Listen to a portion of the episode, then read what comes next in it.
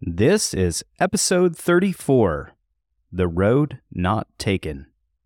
Can you give me a little I'll- I'll chortle? I'll try my Burt Lancaster laugh. and then there's the uh, Richard Widmark laugh when he tosses the old lady down the stairs.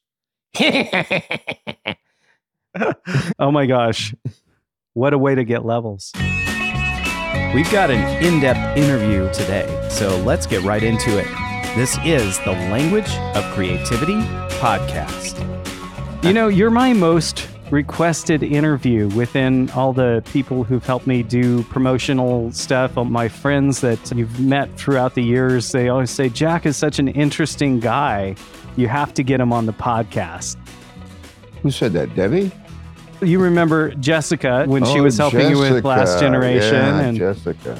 and Josh loves working with you. Everybody's fond of you, Jack. All of two people. That's wonderful. I brought some poetry that's not in the book that was just kind of laying around that hasn't really seen the light of day yet. Fantastic. We also have one of your poems on our bonus material, Honor and Glory. Well, bring your dog along. We'll give him a bonus too. we'll just play, listen to this a little bit, and then that'll Are open. people listening now? yeah, we I won't. mean, all these one-liners are going for nothing. no, they're getting recorded right now. Oh, okay. I mean, you know, if they're just kind of going out there and nobody's hearing it, I'd be so disappointed. well, maybe this isn't. There we go. Oh, you got it.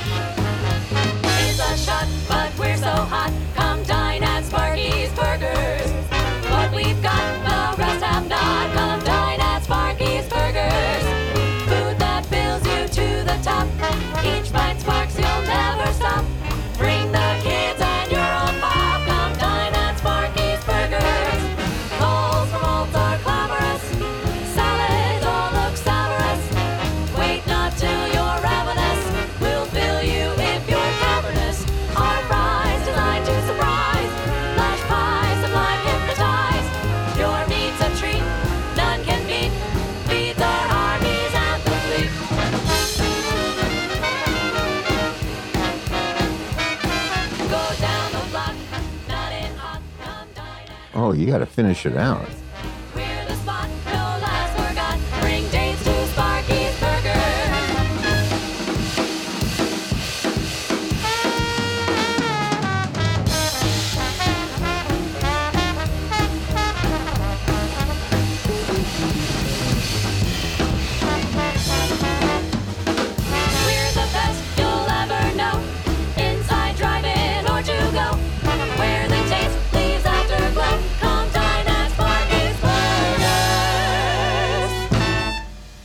And if you like that, folks, we'll have sign-ups right after the show. Welcome to the Language of Creativity podcast. Today, my guest is Jack T. Leyton, and what you heard was Sparky's Burgers. So, Jack, thanks for being here. Thank you for asking me, Mr. Levitt. So, I know you from coffee, really. We met at It's a Grind, and Chris El Chico, who was on episode nine, who is now playing with the Boston Symphony. Wow. So, yeah, we did an interview about him auditioning for various orchestras around the world as a professional clarinetist. And he was trained by Burt Hara, who was the principal chair of clarinet at the Los Angeles Philharmonic. That's really nice.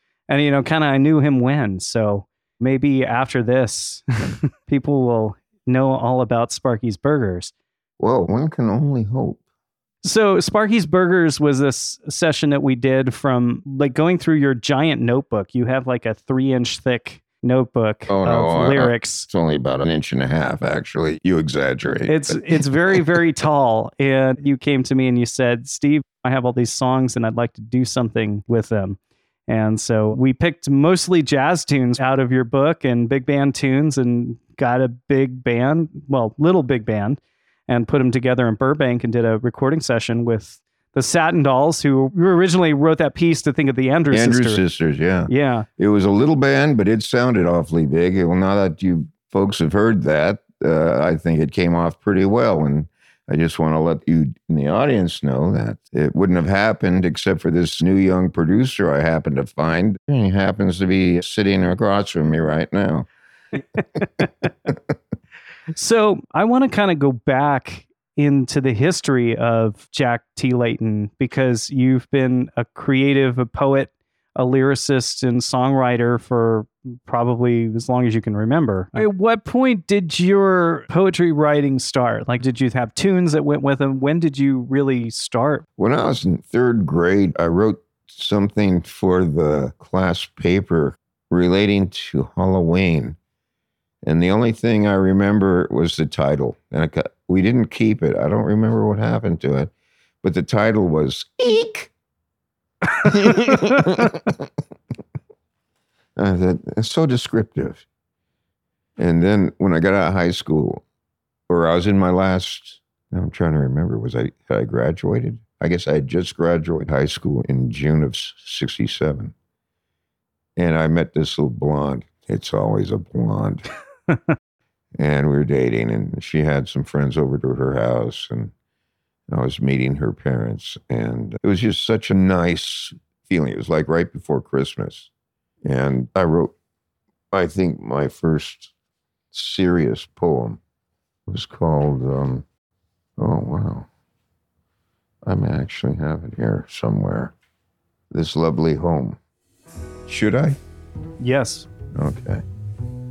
This is from just before Christmas in 67. This lovely home. There is a home, a lovely home, of a family whose caring is ever shown. They share with all as from all they share, for this family is loved most everywhere. In this holiday peace that man creates, while in some parts peace will have to wait, there's a closeness here that is seldom ever found. And their sound of love is a blessed sound. So in dreams so sweet that light the hours, I think of the joys that transpired. And when I'm far from the valley I roamed, all my dreams will be of this lovely home.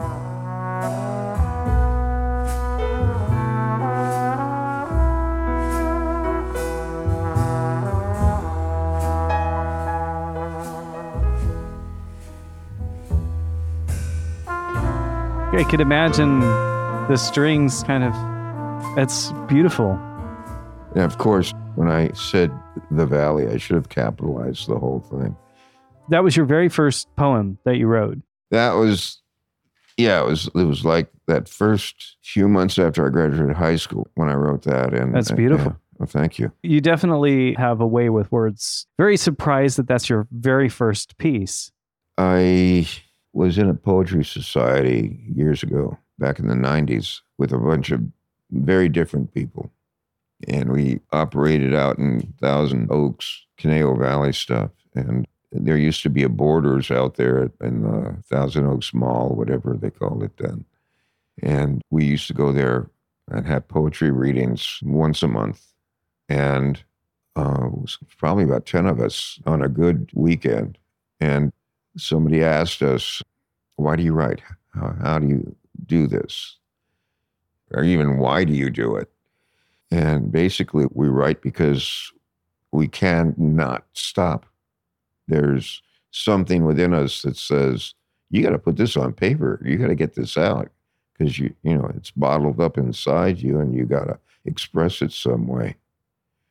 And it's a lot more constructive than a rifle and it's a way of sharing whatever you're going through with someone who might be going through the same thing and or sharing something that's nice might be delightful or caring with someone who you care about and that's always significant Yeah. And- You and I have talked a lot about the history of the valley. You grew up in San Fernando Valley, and it didn't used to look the way it does now. nothing looks the way it does now my folks moved into the valley i guess let's see around 1952 or 3 so i was in elementary school during the 50s and junior high and high school during the 60s so at the end of the 60s at the tail end of the 60s i was part of that generation that was getting lost finding themselves and a lot of great bands, a lot of great music at that time.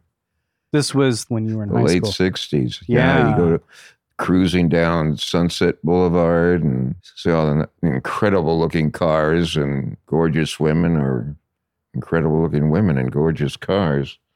Anyway, it was quite the thing. I don't there were actually a few people who I talked to that said, "Remember this cuz it'll never be like this again." And uh, they were right. Who had the foresight to think that when you were going through it? Just a couple of people, but they had been smoking, so, you know, They were tapped in.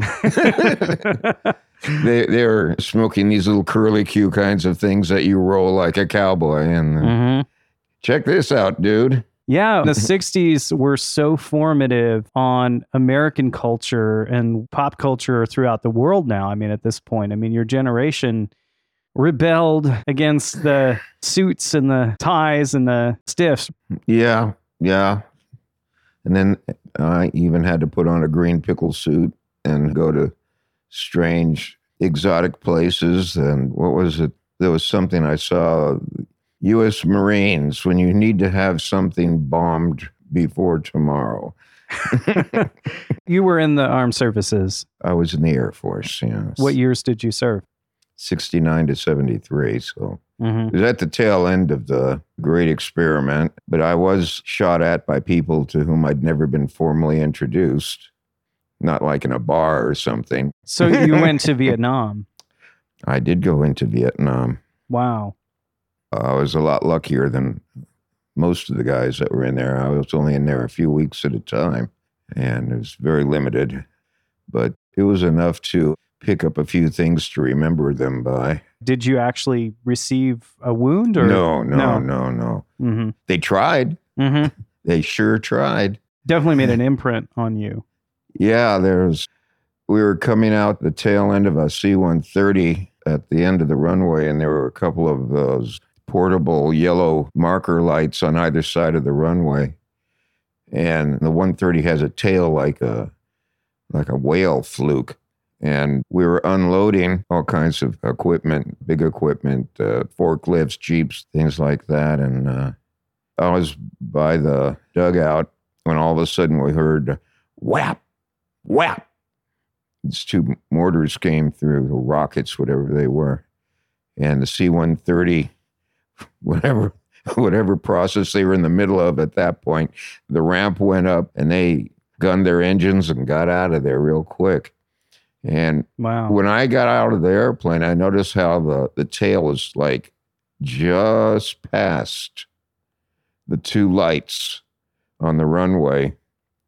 So when they took off and everything quieted down, those were the only two shots that were fired. But we waited to make sure that was it. Uh, me and my sergeant walked out to, to check the uh, runway. Both those lights were taken out on, either, on either side. So those rockets straddled the airplane. Just missed you. Just, well, I wasn't by the airplane at Uh-huh. the time, but it could have taken the tail off that airplane. Wow. And only God was watching over these guys, and they got out of there quick. I think it would be a good moment to play your poem, Honor and Glory. So, when did you write Honor and Glory? So I got out of the Air Force in the middle of 73, and in the early part of 74, this fragment starting running through my head. And I started playing with it. And the more I wrote, the more things would come to me until after about 45 minutes, the gist of it, the, the skeleton of it, and a lot of the phrasing were down on the page over the years I've been playing with it, trying to make it a generic kind of a an outlook rather than one specific account. Could be any war or battle at any time. Yeah, anything after the creation of gunpowder. This is not a sword and shield type of poem. This is gunpowder. Honor and Glory by Jack T. Leyton. We're there.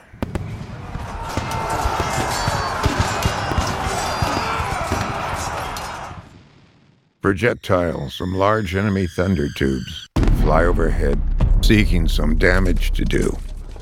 Our war group enters the camp left to us, with once bright uniforms covered with dust. The mounts are nervous, though protected by a rise, shielded from the fire as our columns arrive. Leadmen of packs hear from headmen of bands. There's no falling out. The column here stands. Tired men fall from our march in the sun. Comrades support them. There's no place to run. Lead men tell crew foremen, inspect warriors through. Chief warriors follow to ensure hearts stay true. Warm water is taken from bottles half full while we all listen to the thunder tube duel. The longer the waiting, the tenser the nerves. Feeling on today's action, the conflict may turn. Our chief man is here to help form our line. Preparing the band line, he says we'll do fine. We're all made ready with skirmishers ahead. The thought in our minds who will live or be dead. The Thane of the war group arrives with his staff. We're put to attention to hear what he says. Friends, patriots, be proud on this morning. Our freedom now lies in your honor and glory. We fight to protect our families and homes. This is our duty, the only way shown. Our enemies enslave us, won't let us be. Fight for your freedom and destiny. Checking our arms, fire rods are readied, with long blades attached to make them more deadly. Our lines are dressed as the thunder tubes stop. Then we hear, along the rise, the words, Over the top!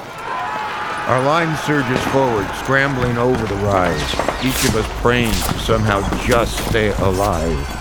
How many more races across torn up ground? How many more lifetimes to waste as this now?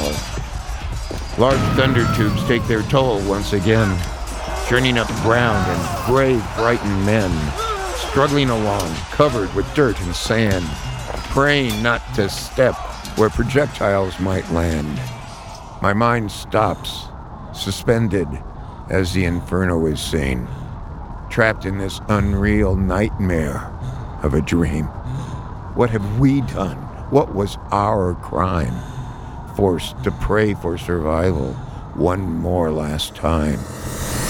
Our footband's headman with banner unfurled, like a man possessed in an alien world, exhorting, cajoling, driving us all along. To stop his dishonor, move forward, be strong. My mind clouds. Past fights merge into one. All I know to live is keep moving and run. Looking back, I see we're far less than before, as projectile bursts engulf us once more. Littered around are broken mounts and men. I know I could never do this again.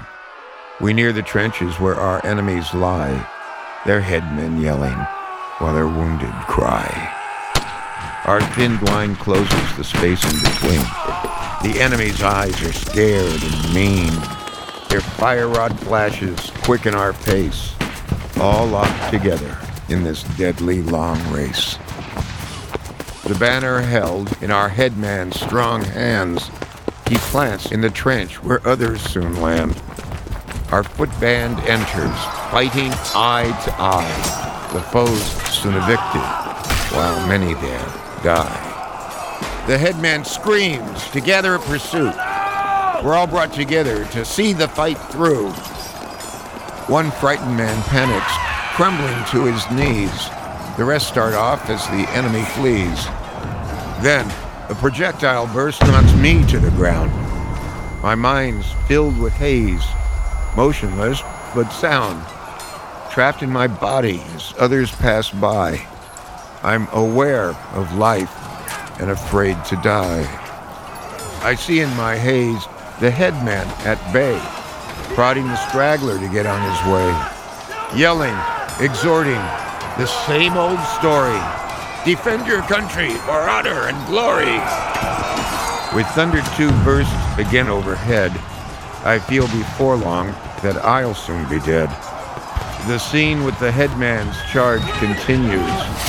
till a burst from a tube makes dust of their sinew. The smoke soon clears. Only crumpled bodies remain. Uniforms are shredded. The torn banner hangs. Battle sounds relent to stillness and calm. All the dust settles, and the conflict is gone. Then, after a time, the war thane appears. Seeing the banner brings him close to tears, telling an aide of the headman's brave run. Oh, to what cost such bravery is done. He gets two stretcher bearers to stop, to put the headman's remains there on top. Placing the banner over the body once brave, they carry it back to a fine hero's grave. Unknown to them, though, well, I could see the bodies having fallen so close to me. Taken was the straggler in mistaken hurry to fill in for the heroes' honor and glory. It occurs to me that the role of art artists in society is to challenge and move society forward in certain ways hmm and to maybe connect with the broader population in a way that's mm, a tad subversive maybe like a tad unexpected and certainly true with lyrics i mean if you think of popular songs most people aren't thinking about what they're singing but somehow the most influential music of our culture has been very challenging of the norms. Uh, Certainly true of the 60s. I mean, the 60s anti war movement, counterculture, the drug movement, a lot of things that people really didn't like in mainstream society. But the music is now on popular radio and at the mall and in the elevator. I don't think the poetry and the lyrics necessarily create the movement. The, I think it reflects what's going on in the society at the moment. And that's what creates the desire to write about it. People are influenced by what they go through in their daily lives, whether it's justice or injustice or love or lack of love, broken love. And my dad used to say, Jack, why don't you write about something that's happy? All the stuff you write about, it's, oh my God, I'm falling apart. My, what's her name doesn't, whoever she happens to be, A, B, C, D, E, F, Francine. we landed at Francine. G, if none of the above. Jeannie. and uh, you're only writing about, oh, that's wrong. Why don't you write a happy song? And I'm going, well, Dad, you know, when I'm happy, I don't feel like writing. I'm doing something. I'm doing something happy, and I'm out being happy with my friends and going places. And I don't have time to write when I'm happy. So for you, writing is an outlet. Absolutely. As a young man coming back from Vietnam, did you move back to the valley? Yeah, I was, you know, I grew up in the valley. I went to Reseda High School in the left center of the valley, Reseda. And oh, when I went to Reseda High School, man, car clubs, you had uh, cruising the boulevard, Van Nuys Boulevard. Some people went down into Hollywood to cruise over there in Sunset and Hollywood Boulevard. Everybody loved to go to Bob's Big Boys. Yeah. which from that song Sparky's Burgers jumps out. I believe we went to Bob's after the Sparky's Burgers recording session. That's right. Yeah. The one and only that's left out of the many. Yeah, the one in Toluca Lake has long been a magnet for car clubs and such. So very different. In high school, car clubs, these are the golden days. And then you come back from Vietnam. What's that like? Oh, I just wanted to take a nap. I just wanted to go to sleep for a little bit. And I I did for er, let's see, I got out in July. In October, I went to Europe. I was supposed to go with a friend of mine from New York, but I could never get a hold of him. And I'd reach into my pocket and there wasn't any cell phone there. so I don't know what I was reaching for. And so I couldn't get a hold of this guy. And I said, Well, I'm going to go by myself. And I did. And my family thought I was completely nuts because you're going to Europe by yourself? And I'm going, yeah. He says, who do you know there? And I said, oh, um, nobody. and I had an aunt who ran a travel agency, and she got me set up with a Eurail pass and an ID card for youth hostels, so that in every major town there's a place to go. You have your backpack and sleeping bag, and so you got to change your clothes and find places where you can wash every couple of months. And uh, So you Yes. smelled like a hippie. Did you look like a hippie at this point? I'd, yeah, I'd allowed my hair to go long and my beard to come out. Got my passport. And when people looked at my picture, they said, Oh, you're a history professor. And, no, I'm just a student. Uh-huh. But One of the things about traveling at that period in October of 73 was that was the date of the October War, the Yom Kippur War in Israel.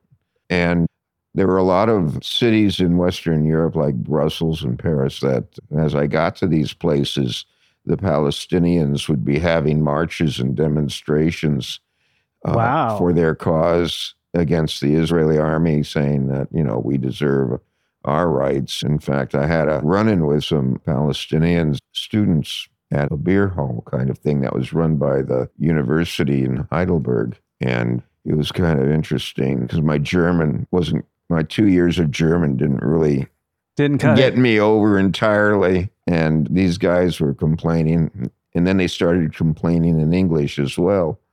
And then I let it slip that I had been in the service and they were really coming on me at that point. I thought we were going to have some mishaps. And then this big American fellow stepped in who knew these guys and said, You boys better go someplace else and handle it. And then we went through the usual thing. I said, You're American. He says, You're American. And I said, uh, From the sound of your voice, you sound like California. He says, And so do you. And I'm going, LA. He says, LA. Wow. All right. Now we have the the big test. Okay. Where you I'm from the valley. And he says, Well, so am I. Where in the valley? Oh, the San Gabriel Valley. Oh no, no, no, no, no. no, they're just kind of off on the 210 somewhere. That's we're not the valley. Not the real valley. not the valley. No, that's right. You can watch Johnny Carson anytime. And he said, Well, when we were living out in the valley, we know which the real one is.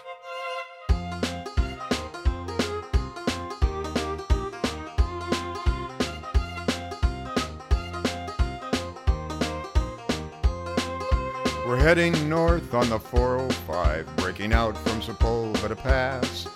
It's five o'clock and the summer's bright, and we're nearing home at last. The kid's fast asleep in his car seat. My wife's right there by my side. I'm feeling tired from a long, hard drive, heading north on the 405.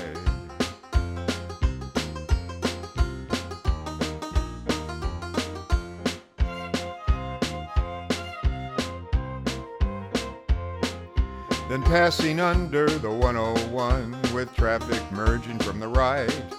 A light brown sedan pulls alongside, and I get a marvelous sight. I looked right over at the driver.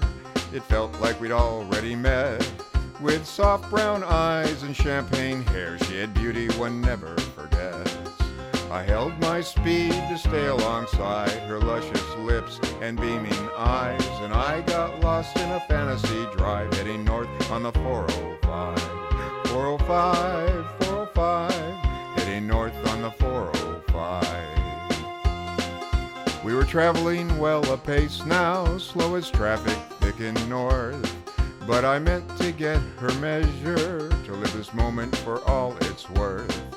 We cruised on north past Roscoe, still traveling side by side. Her head then turned to face me, and I got lost in her eyes.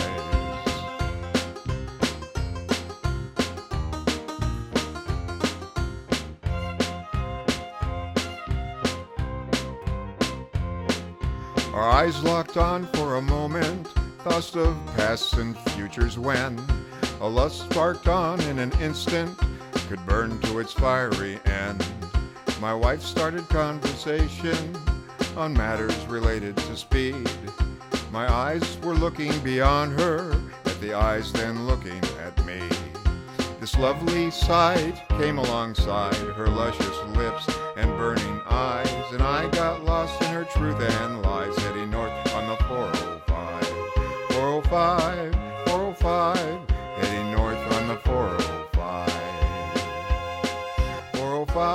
When I tripped into this 405, heading north on the poetry society, it, it became a major thing in my life because you have like minded people who like to express themselves. And we were always trying to recruit people to come in and give their points of view because with a poet, you want to steal from the best. what do you mean by steal? Every, everybody's got a certain voice. Uh huh. And after a certain amount of time, we tend to get in certain ruts. Definitely. I've noticed that with music writing. especially in music. I, I remember reading about Johnny Mercer, where he was always afraid he'd be copying himself. Yes, I've noticed that with popular artists. I hear album three, four, you start to hear certain things that they do certain little ditties. phrasing, you Know, yeah, certain phrasing, certain lyrical ideas and melodic twists. or chord, yeah, Yeah. chord signatures and such. Where you start to wait a minute, parody that- yourself. that's just like uh, what you did five years ago or ten years ago. Yeah, yeah, you got to be careful on that. You want to be able to break into new ground. So we were always appreciative of new poets, younger poets coming in and just taking advantage of, of their different perspective about what was going on, their style. right. I had a friend who had a very humorous poetry style that in one poem I tried to duplicate it. I don't think I came close. A Taste of Seduction, dedicated to David Allen Foster. He lives up north. I don't know if you'll ever hear this. He's up in the Bay Area. But anyway, thought I'd go out for a taste of seduction with some passion on the side guilt and regret I'd forget in that doggy bag to go. On further reflection, illicit love, though on the menu, I can't quite digest. Other rich dishes like half baked sex and steamy affairs are out of my budget. Better I stay home than become some fast fool. You know, that reminds me of how much of a romantic you are. I think of conversations we've had where you bring up romantic crushes that you had, you know, various hints in your poetry where you definitely are a lover at heart. And that's maybe it heavily influences your poetry. I want to talk about that. Well, things that have to do with passion and caring and being accepted. I think, well, that's that's hard stuff. That's hard stuff. What do we look for? We want to be accepted for who we are. We have passion for somebody, and the problem is we see them in a, a refined light that doesn't necessarily give us the correct vision. You know, every everything is idealized. And if things are working right, you're being idealized too. Very true. I, I think there's something about the hormones that the way humanity was set up, we, you know, er, for whatever, six months, two months, six weeks, whatever, a couple of nights after the bar, you know, you just see this other person being, whoa, I want to partake of this. Sort of pulls the wool over your eyes. Truly. Yeah. truly. And then sometimes the night after, or a few weeks after, or, or whenever things are codified, you realize this that's not the person I fell in love with. Who are you? You're just that person who has to clean the bathroom and put their clothes on the regular way. What happened to that person that was so sparkly and everything? Oh my God. And then they look at you going, oh shit, we're, here's your hat. Don't let the door close on you as you're leaving. Well, that parlays perfectly into the idea of heartbreak, which you said you were inspired by, or you like to write when things were painful and not so much when they were happy. So you obviously have a number of poems and songs about heartbreak. Well, uh, one of the one that makes me think of is the duet that you did with Desiree. oh yeah, right. Um, I've got something. I want to put that on reserve for a second. I've got something you want to hear. The poem, the po- okay, so the the how about longings? Oh, public. I don't know if we're there yet either. We we might. you don't want to get there yet. We're, well, we- we're not in the moment for it, but if you want to switch to that, we could. Um, this is. You I want to veer somewhere else to get you there. All All right. So so one second. So Okay. all right. So obviously, I think most people can relate to growing up in a family that says, "Why would you consider going to Europe by yourself? How come you just can't write happier songs?" And I know that that's been very you, you know you said it was it was very helpful to get into a group of other poets who were expressing themselves and so obviously you we've all experienced family members or colleagues or whatever who just don't get why we create or what it is that we're doing uh, or why we would do it why we would need to do it why can't you just get a real job jack well, Dad. and you have, and you did get some real jobs. We can talk about that too, but I want to speak to that for a moment. You know, it's funny. Th- I've had jobs that I had to take that I was in for extended periods of years.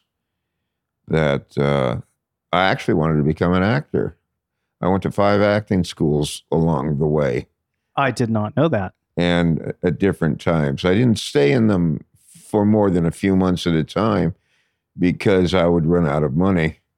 But I tell you, if you want to go to therapy, that's the place to do it. It I think they work far better than group therapy in a normal sense. You get into an acting school in classes where you're working off of people and you're having to delve into who you are to become whatever character happens to be Oh yes, because one of the nice things about it is you can do things there you're not allowed to do in normal society. You can't get away with murdering people uh, in a in- you know in, in a real setting, but in improv class, or or, if it's a or pencil, in group, or in group funny. therapy. Yeah, and, Yeah. You know, in group therapy, you can't do that. But in acting classes, you can take scenes from anything and work it out in a, you know, however appropriately you can, and really get into it. And huge therapy, wonderful stuff. Because in acting classes, they want to break you down just like any Marine uh, DI. You oh know, really? we want you, you know, we're going to wipe away all of whatever it was you were when you came in. All Uh, your defense yeah. mechanisms, everything. Right. And you come in here and, you know, you're going to be the character, whatever you're working on here. And hopefully you've managed to memorize your part and you're not going to trip over the furniture and do something interesting. The thing is, to be a decent, credi- creditable, creditable, creditable, Credible. credible.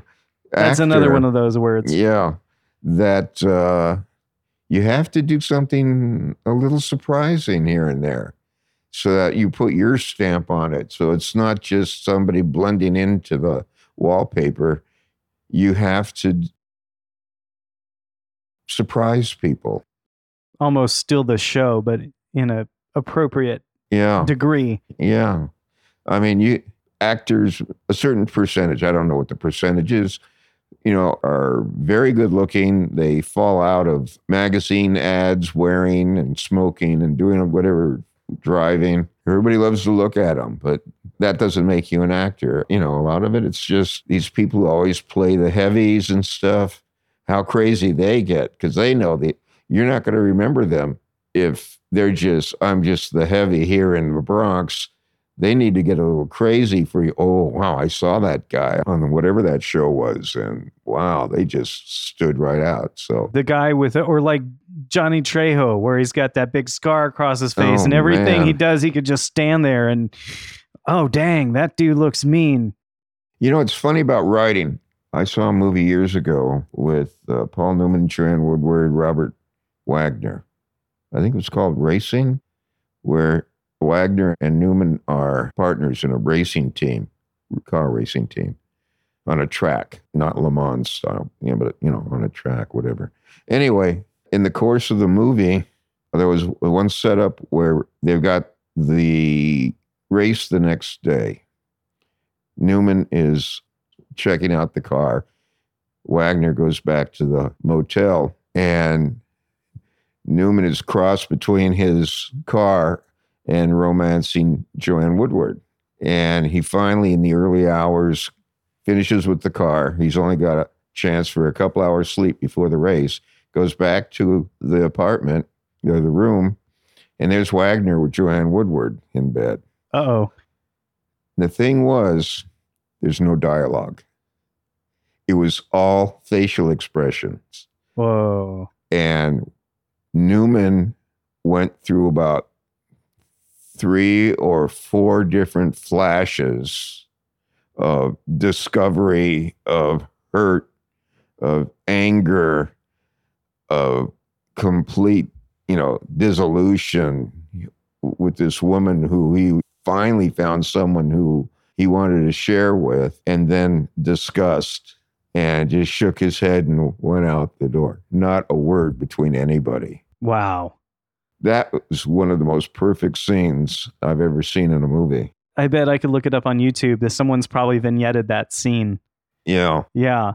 I thought it was amazing how they put that together. So you had a series of JOBs, jobs. That's what I call anything that's not like a job that's working you toward what you really want to do. But you you were a postal carrier, you were a prop master. Um, no, no, I wasn't a prop master. When I got out of the service, my dad had a connection with the guy who ran the storeroom at what they called at that time the Burbank Studios, which was Warner Brothers. They were renting out most of their lot.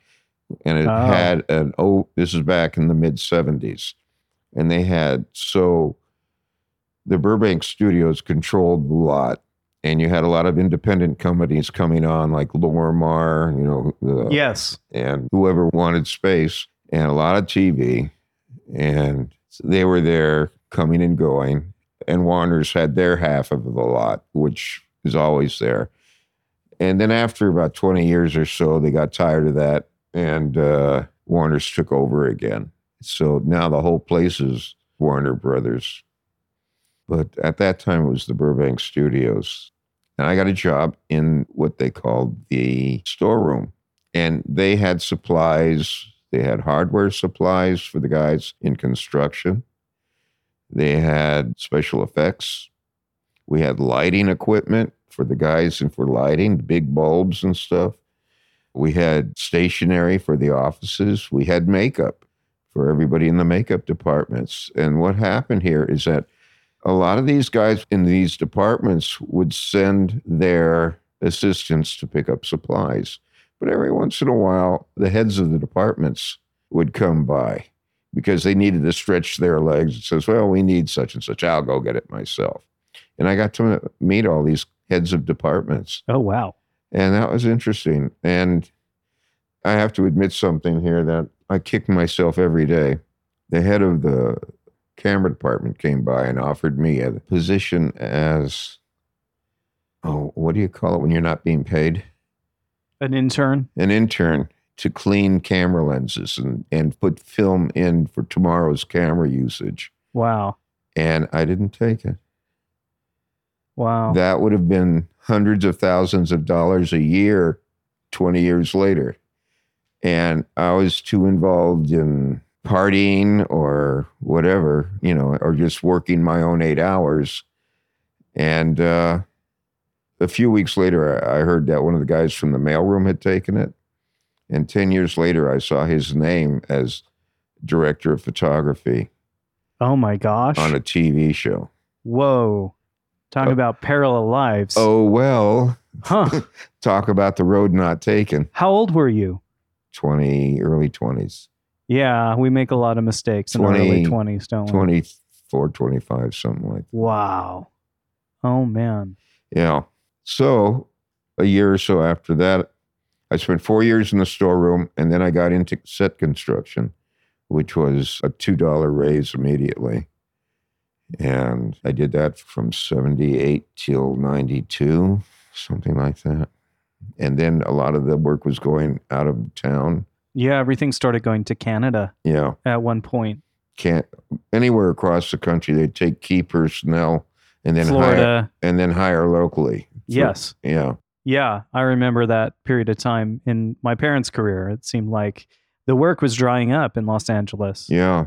Yeah. One really important thing that I so appreciate when I got into the union in 78 was the medical. It was at the best point ever. And I was able to get the best medical because since then, after the 90s, it was just blah. It was just for you, it wasn't for your family. Right. And uh, since not later in my life, I started to have medical problems. The people who come to you in the ER and s- say, "Let me see your card," and they check it out, and oh my God, this is some of the best medical there is. I'm going, thank you, movie studios. That's yeah, that's something a lot of us creatives don't have is medical insurance. Now you told me about a song that you wrote around the time that a production was happening on the lot and you were thinking about walking over and handing it to one of the music directors of the day. Oh, yes, Ziegfeld. That's it. Oh God, gee, Z. Where does that come in? X, Y, Z. So before you read O Ziegfeld, explain wh- who O Ziegfeld was or what what movie was that? I, I, I don't remember. Florenz Ziegfeld was a Broadway producer from the uh, 1900s, early 1900s into the, I guess, the early 1930s. I think he died, I don't remember, nine- 1940 something. So, boy, I feel at a, at a loss here. I don't recall the. But it was a movie that was being made on the lot, right? There was a movie being made in, in 74 about his life and loves. And I remember one of, one of his loves was- plural lots of s's at the end Yeah, lots of actors. One of his loves was being played by Valerie Perrine, which in '74 was one of the hottest actresses there were. And I would sneak over and watch the filming on my lunch break, trying to keep as cool nonchalant and demure as possible, fading into the woodwork while watching all this the action. That was one wonderful thing about being in the storeroom back then from 74 to 78 was I'd get a lunch break and go to go walk onto these stages and watch them film some of the biggest stars there were. wow I was over there. Um, stage 16 was right next to us, and that's one of the sets for the shootist, uh, John Wayne and uh, uh, and uh, really James Stewart wow you know, on stage 16, they had the, the saloon set. And uh, I was able to go over there, and Hugh O'Brian and um, Richard Boone, I guess, was also there. They're, they're still rehearsing for the shot. And I remember seeing John Wayne and Mike Frankovich, the producer, outside the door of the stage talking to some friends, I think, of Frankovich's. He was at introducing him to Duke Wayne. And that guy was huge. He was tall and big. who uh John Wayne. wayne yeah Oh, man. I mean, holy cow. Yeah, he could have been a halfback for SC, Huh. but he hurt himself at the beach and screwed up his back.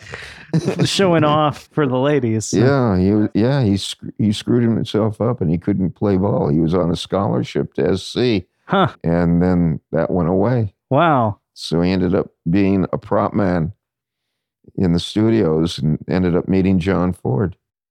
so and when john ford said would you like to intern he said yes i do Yeah. I should have remembered. Foolish me. so okay so you're on the set looking in on these actors and o, o ziegfeld is shooting right And oh, yeah, and I'm looking at Valerie Perrine and, all, and the host of other ladies, and I'm going, I've got an idea floating through my head for a song. And the point of view of the song is an ingenue trying to nose her way into the theater where Ziegfeld is hiring. And there's a tune to go with this. Yeah, sing it. Sing it. Yeah. Or read it and sing it. What do you think? Uh, I'll do both. Let's let's let's hear read first, and then I want to hear how you put it to melody because this has been an interesting little side conversation. Well, a lot of this stuff comes at the same time. Some people ask, what comes first, the tune or the words? Yes. uh, sometimes it's a tune, sometimes it's the words, sometimes they come at the same time. That uh, it's the tune that drives the words, and vice versa. You just never know.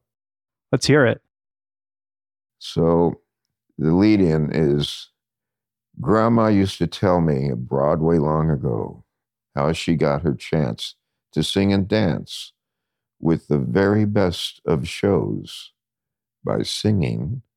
Oh, now you got to remember, this is an ingenue, not some old fart like me.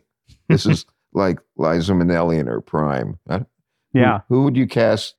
Who's your cast these days? Uh, probably Zooey Deschanel or someone like that. Oh, I love Zooey. Yeah. She, she's beautiful. Oh, Ziegfeld, Flo Ziegfeld, remember me. I am the one you saw in that show called Gay Perry. You promised me a big part in your show at the Winter Garden, but winter's come and I am still in the cold. Oh, Ziegfeld, Flo Ziegfeld, please look at me. I've got the charm and talent you know they want to see. You promised me all Broadway, a show on the Great White Way, but shows have come and gone, and I'm still alone. Oh, how my mother'd be proud, no longer just one of the crowd, seeing me walk out on the stage to the audience's cheers and raves. Oh, Ziegfeld, Flo Ziegfeld, I'm here at last. I'm here to take my place in the ranks of your great cast.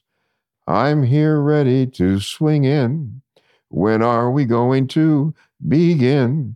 Mr. Ziegfeld, let's get on with it. Mr. Ziegfeld, let's get on with it. Mr. Ziegfeld, let's get on with the show. Bravo. wow. I don't think I've heard that song that way. That's with the music and the story. It makes sense to me. I think if I had just heard the lyrics read without the background, I wouldn't have understood. But the music producer in me is busy arranging all the parts, and I hear the the almost like you know later vaudevillian like da da da da da da da kind of yeah. That's amazing. Yeah, he uh, took advantage of vaudeville. Fanny Brice and a lot of people like that. Eddie Cantor. Yeah, they were all on his W.C. Fields. They were all on his stages. And you know that would be perfect for Zooey. Perfect. So you wrote this song and you were hoping to give it to the musical director over So I went and- over there and I found an assistant director, producer person. I said, I've got this lyric and song that would was inspired by your movie. I was wondering if you've locked in all your stuff, whether you had room for it. She said, Well, we have actually. And I said, Well, can I just sing it for you so you can get an idea whether you might want to bump something? She said, Well, we can't really. And said, You don't even want to hear it? No, no. And. I, I never got any further. Oh no. And I did it just for them. Those gatekeepers, That's right. they're very powerful and she Oh. was probably like very underpaid and not that Oh, important. she got paid quite a bit from I could tell from what she was wearing, but what was she as she was an assistant or yeah. so yeah, some executive assistant on the Yeah. But and yeah, it controls the flow of the who, who gets we're- in we're and who doesn't. We're too far along now to change anything. Yeah. Well, you know, it's interesting because that's what I noticed when we met and you said, Hey, I want to show you my notebook. And I noticed that there were hundreds of poems that many of them you said, Let me sing you the tune. And I said, Well, these tunes got to get down. You know, when you played Sparky's Burgers for me, I'm like, well, that's, I can totally hear Andrews Sisters on that. Oh yeah. And at that point, I don't think you recorded Sparky's Burgers. I know you had done some work with Chris, uh, your ranger. Yeah, Chris Glick. Chris Yeah, Glick is incredible. guy. Yeah. And so he did the notation for some of your other tunes that were on your first album. So I said, all right, well, we got to pick sort of the cream of the crop and get a style because I know you write a lot of different styles and let's get some of these down. And so we did. We kind of went through and picked Sparky's Burgers and about four other songs to get in the style of sort of a jazzy, big bandy, what would you say, like 1940s to 1950s or 1930s to 1950s kind of talking style? About the Sparkies. or Talking about the Clear Lake sessions when we Oh. those songs probably fit between somewhere between Sinatra and the Andrews sisters, right? And So, Nelson yeah. Riddle and 40s and 50s, I guess, would probably be Yeah. the closest thing for it. Yeah. yeah, and so you know, just to pick something cohesive that the band could play that we could consider releasing as a collection, you know, and also to kind of backbone the production of it so it was all the same style so that the band could just knock through them one after the other, which was really fun. Yeah. Yeah. I, uh, we could have stayed there a week. Yeah, I mean, you have so many songs. I think we could have just kept going through your charts. And you know, I I remember a lot about that session. It was a lot of work on the front end. It was really fun doing it, and I remember very stressful for you because it was expensive. We hired real union players, and we had to sign off on the union sheet and the time cards and everything like that to get the kind of players that we wanted to get. Well, And- we needed good people. That's and we got them. Yeah, and it's including including your cousin Alan Right. Kaplan, who's actually a first call session trombonist and is got this great cameo in the movie Airplane. Well, from behind, you hear him, you don't see him. Oh, okay. Yeah. But that was one of the coolest parts was that Alan had no idea when I hired him that he was showing up in a session for you, Jack. Yeah. And so I Had no idea I had anything to do with it. so that was part of the setup. Like we didn't tell him, and we had the cameras rolling, and then there's this moment where he's sitting down looking at the music and getting his mouthpiece screwed in and everything like that. And suddenly you walk up and you say, "Hey, do you notice who wrote whose name is on the paper?" Right.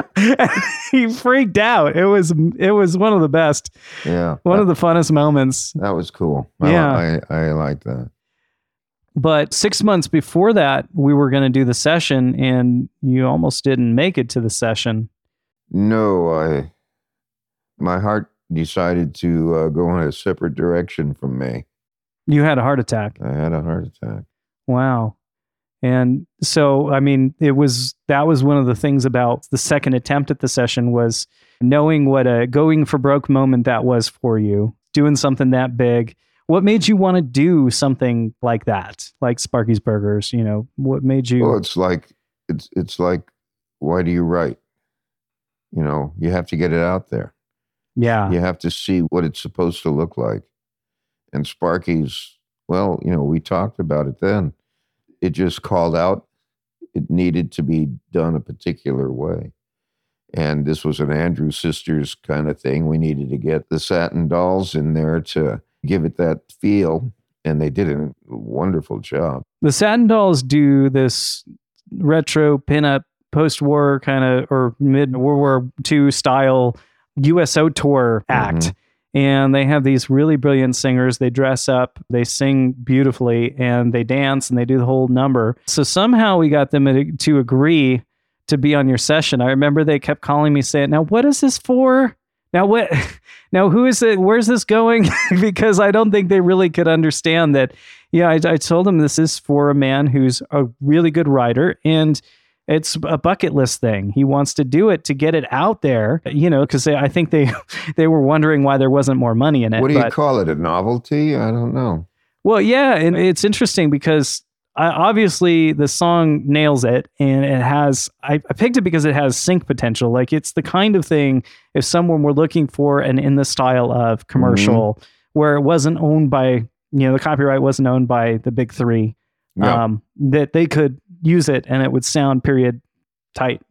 And looking through your works and your oeuvre, was like, okay, well, you're a writer first. So let's get your writing out there to the music community. So in the places where they do license and cover how can we get people to cover your material? We actually, one of the songs, Longings, that we released a music video for, I know you originally kind of wrote thinking of, um, you had, uh, Oh, Tony Bennett. Yeah, Tony Bennett in mind for that, Yeah. which is very interesting because Tony just finished his farewell tour and he's dealing with the memory issues.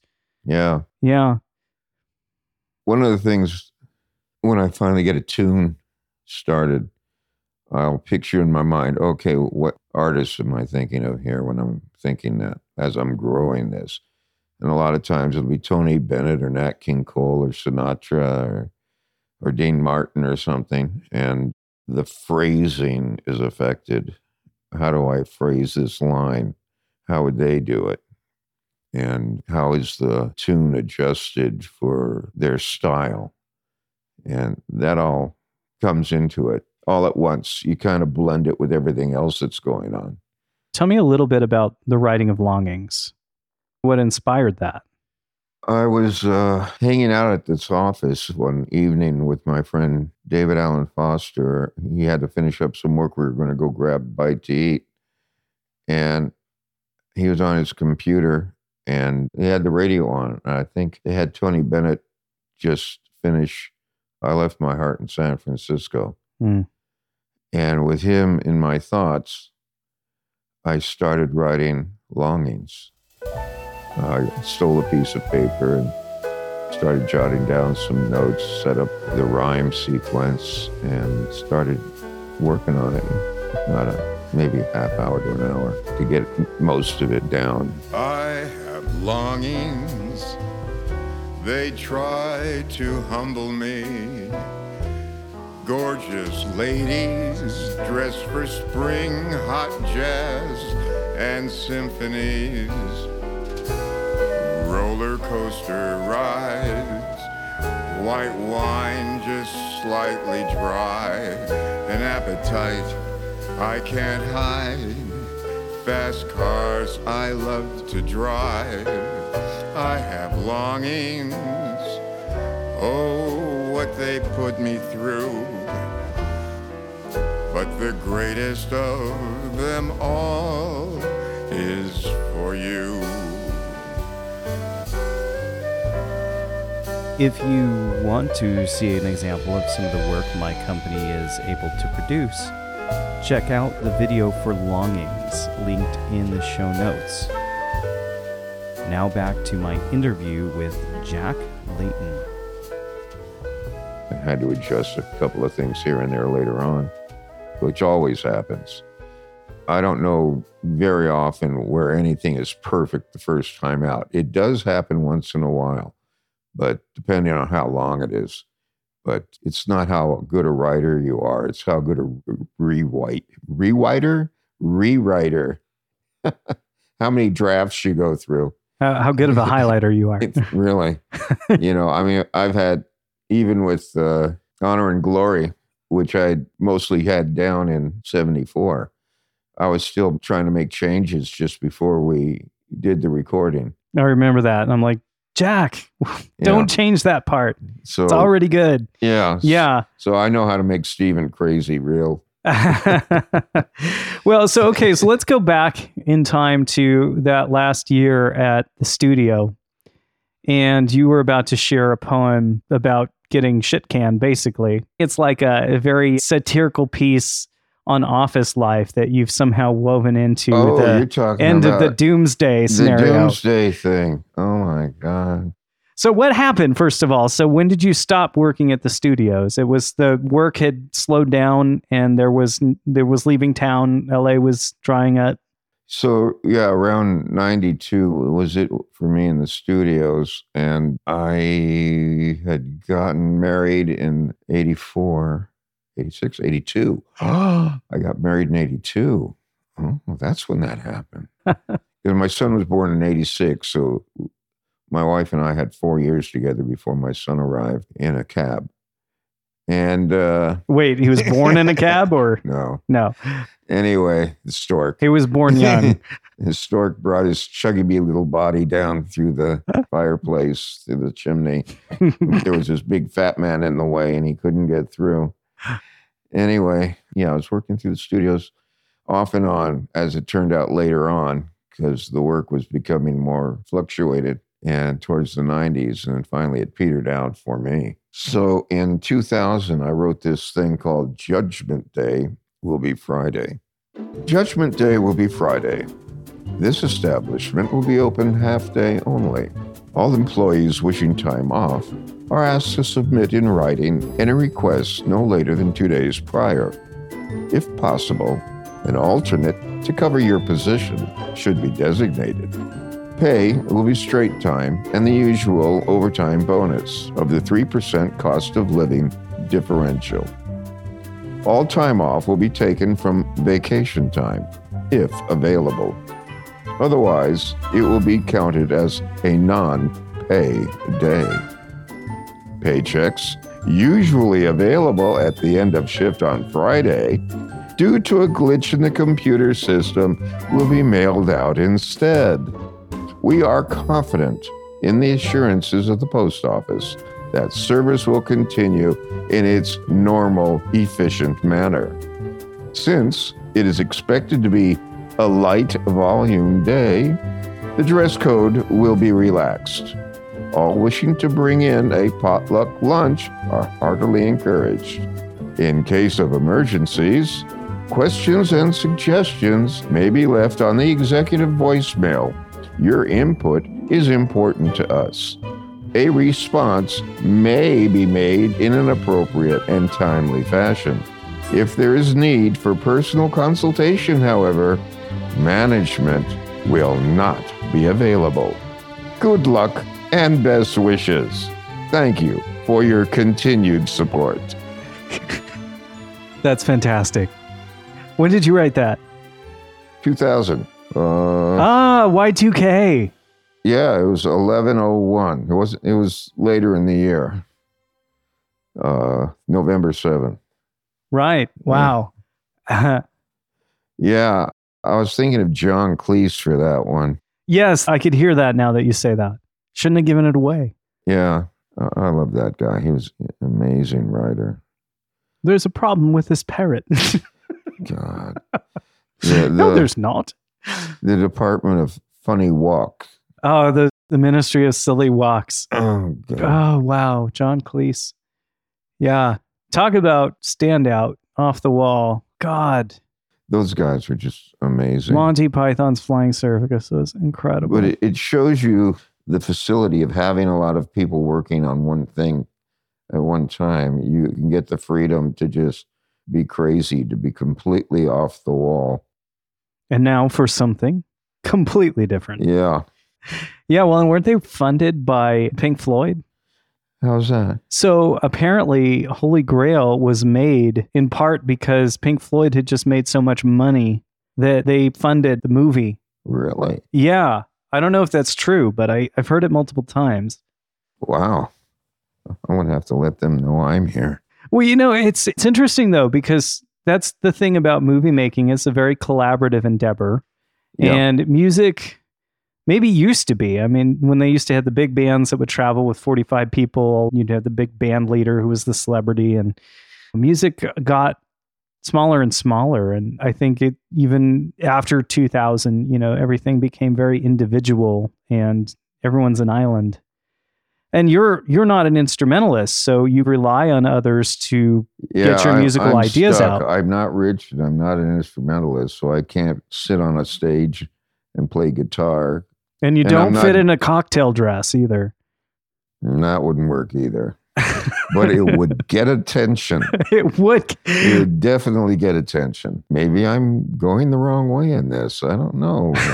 a cocktail. With my figure, though, it would, it would be a Burmousse or a what- moo yeah, a moo we were talking about how sometimes romances can go wrong. Yes. uh, after my divorce, and I'd gotten a job out in Ventura, lovely Ventura, in the post office. I worked out there for five years. And I met a lady, one of the first heavy romances I had after my divorce. So this is like taking the small broom and dustpan and picking up my heart and and trying again and to see how that goes. And that didn't work out. That was the month of July only. It was from July 1 to July 31 of 97 something. Oh my gosh, you remember the dates. Well, it was a crazy July.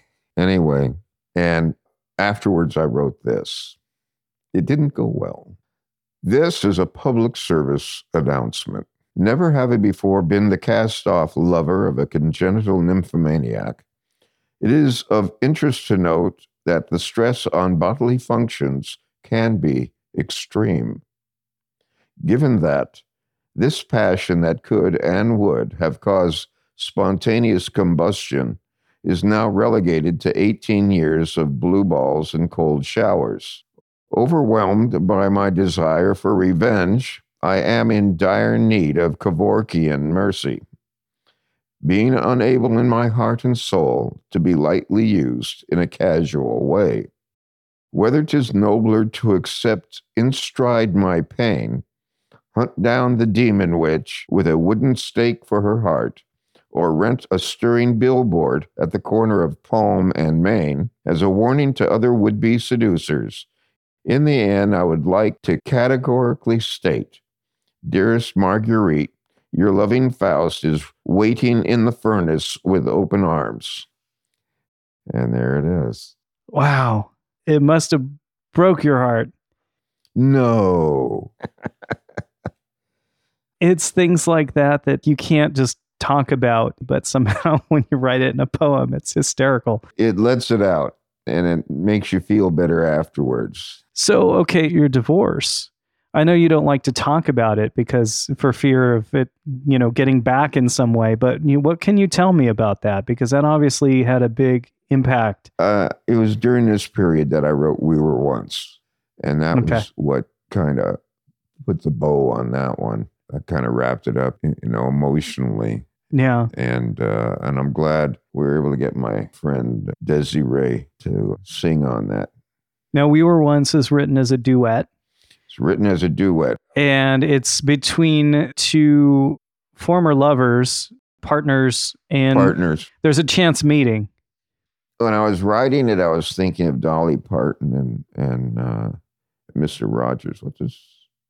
Dolly Parton and Mr. Rogers. Kenny Rogers. Oh, Kenny Rogers. Okay, that's a different picture. I couldn't think of Kenny. I couldn't think of his name. that would be a great musical mashup, though. Dolly Parton and Mr. Rogers. Rogers. It- doesn't that just that and Big Bird? okay, so you wrote it with Dolly Parton and Kenny Rogers in mind. So, Right. but it, it's not country; it's more jazz, I would say, or at least the way we did it. I just look at it as being a ballad.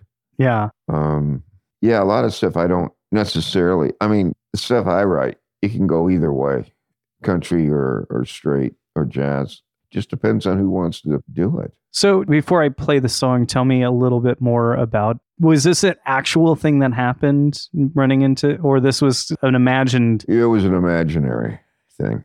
yeah. Yeah, because we had two children, I would have to visit my ex-wife occasionally to go over things that were happening with them. Right.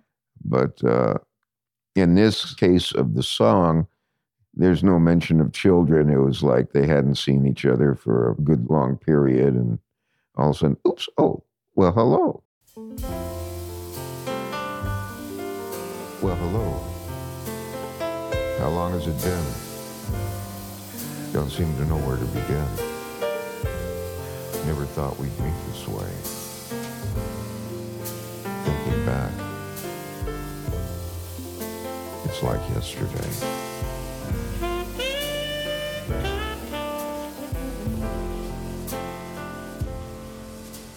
We were once walking hand in hand.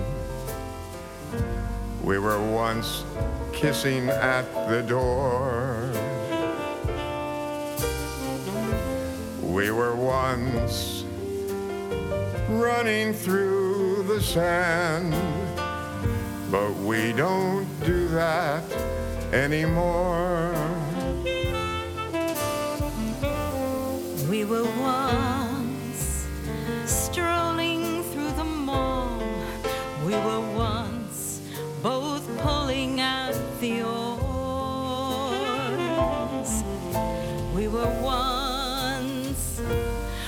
watching leaves turn and fall.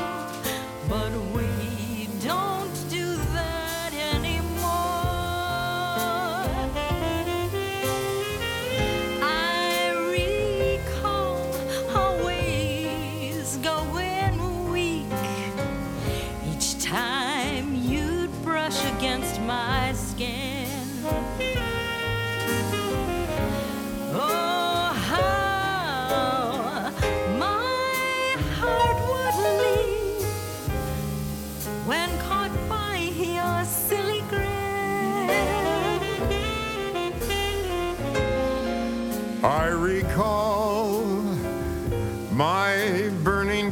Passion more than I could ever stand. Couldn't resist our attraction. Even now, can't say I can. We were one. We were once. enchanted lovers warm thoughts of growing old. But in time, our hearts grew colder, bringing enchantment to a close. We were once We were once. the greatest lovers. We were once the best of friends. We were once made for each other. But now all that is at an end. We were one. And Yeah. there you go. The greatest love. What? What? How did it fall apart? Like what? What Oh, made the distance? I'm not getting into that. You'd have to call a couple of guys with jackets with wraparound arms to get through that. Hmm. Yeah.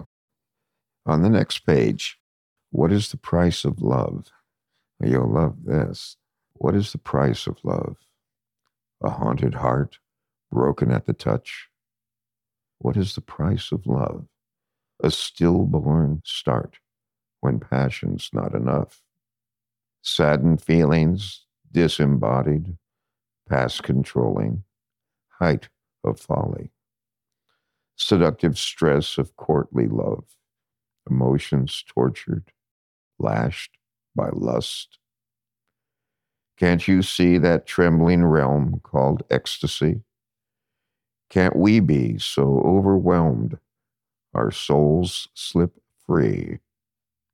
Wants and longings thrust asunder, hearts too lonely, left in wonder broken dreams with souls departed, broken spirits, broken hearted.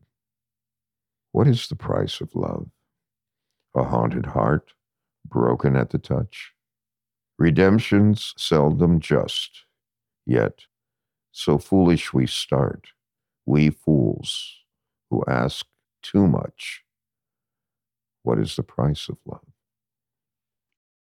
It strikes me that in poetry, a lot of times you get to say things that you're not yet ready to say out loud in a different way. But somehow in poetry, you can veil it in enough prose and rhyme and layering that the meaning is obscured just enough that it's maybe it's very personal, but maybe just a little bit removed from telling a secret or a feeling that you can't quite make the words for. Well, you could. That's why it's there. Most of what I've written is the exterior me. I think Yeah. most, you know, it's the stuff that events have produced Hmm. that I'm dealing with, either personal events or social events. And when it comes to anything really deep, um, I can't really recall anything. I don't think I necessarily go that far out of fear Fear of what? of losing control. You know, I think everybody operates on a certain control mechanism. Right. You push the boundaries up to the point where you know you can bring yourself back. And if you go beyond that point, there's no boundaries. You have no clue where you're going to end up. Right. And I can't think of anything I've done or written that has gone beyond that point, other than going to Europe on my own. That was a definite going beyond the pale. And I'm amazed that my parents let me go. There was no backup plan other than periodically I'd ask for money from what I had saved from the military and they would send it to American Express at a particular city. It would wait for me, and then I'd show up wherever I was and claim it and continue on my journeys. I started out in Britain, and then I went to Holland and Spain, and my dad's side of the family came from near Budapest in uh, Hungary. Yeah. and I went to Budapest for about a week. And it was right before Christmas. I was amazed how these Hungarians would dress up to go shopping. I mean, at the time in 70, the end of 73, this was still a communist country. And yet they were just dressing up like this is Christmas. We're going to have fun. Oh wow. And it was really sweet to see all these people going shopping for gifts. There were a bunch of boutiques along the Danube River that were brightly lit and very welcoming. And I bought a couple of things that uh, I would send to family members. And I had no clue about how to speak Hungarian, but most of them remembered German from when they were part of Austria Hungary. Mm. And so I got through in my broken German. Wie kaufe diesen? You know, how much is this? hmm And uh, it was, yeah, wie viel kostet diese? Um, it was a wonderful experience. Then I went to Scandinavia, to a couple of trips. I had a girlfriend in Holland that I almost stayed Wow. I almost stayed in Holland, but my mom wrote me a letter, and then I called on the phone that my dad was going in the hospital, and I was near the end of what was supposed to be my length Oh, of no. journey. And she said, "Yeah, I want you home. You know, Dad's going to the hospital." And I came home and was there, and it was the most minor thing, whatever it was that he was doing. Ah. And I'm going, why am I here? He said, well, we miss you. You know, you were in the service for four years. And we only caught you a couple of times on leave. And now you've been gone for three months and, and we, we need, wanted you home. I'm going, I had a girlfriend back there. I was going to stay. She says, we were afraid of that. oh my gosh. So there's a, you Talk know, about meddling mother. you know, the knife gets placed in the, you know, in the back of there. And, Oh but, man. uh, oh, well, so that could have been a whole different trajectory for your life. I have no clue what trajectory that would have been. wow. Now tell me more about your father and mother. What were they like? Dad was a salesman. He popped around between companies. He always made sure we had enough but between the two of them, but it was never a lot. hmm Every once in a while, he had to ask for help from his brothers. He had a very large family. In fact, both sides were excess of seven kids. And my dad's family, he was like, out of his line of kids, he was the second from the end, and he had a sister who was the last one. And he had older brothers that were 20, 30 years old when he was born. Wow. Yeah. Wow. So grandma must have been something else. And then my mom's side, they had about seven kids or so. Each side had somebody who died in their teens or early 20s.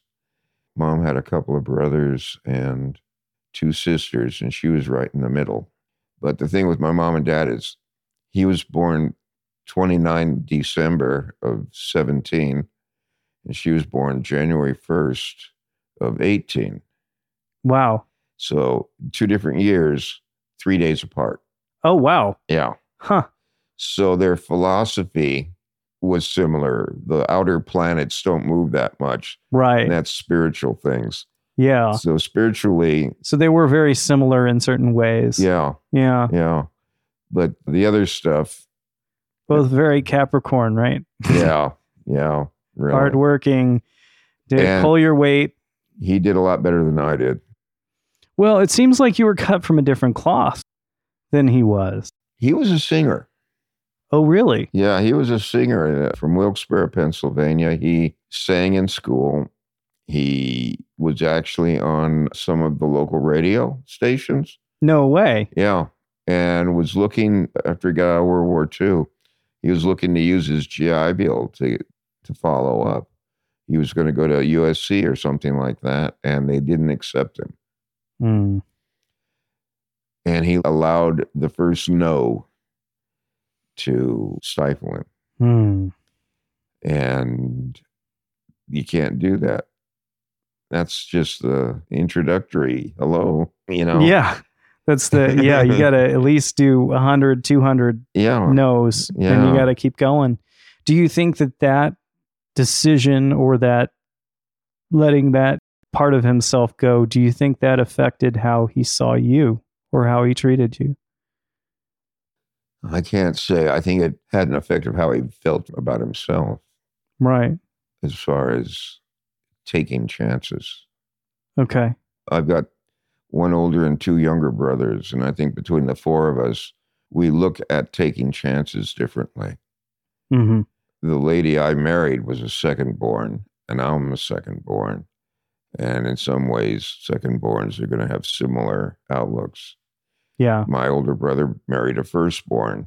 Firstborns are always the pathfinders. Yeah. The second born will look at them and see how the parents treat them.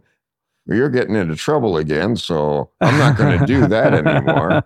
I'm going to go this other way. Yeah. And then the third born looks at that and going, I'm going to sit this one out. So where you are in the pecking order definitely affects your outlook on things. And uh, being a second born, it gave me an opportunity to see, you know, what could befall if you if I act a particular way without having to go through it myself, which helps a lot. so you didn't not pursue your dreams, but do you think that maybe played into you not taking the camera assistant role because it wasn't paid? It wasn't. That was just a very superficial decision that uh, I didn't want to have to go through the having two jobs and only getting paid for one. But I wasn't looking beyond my nose, and that was a very foolish decision on my part. The different jobs I took were jobs that would continue.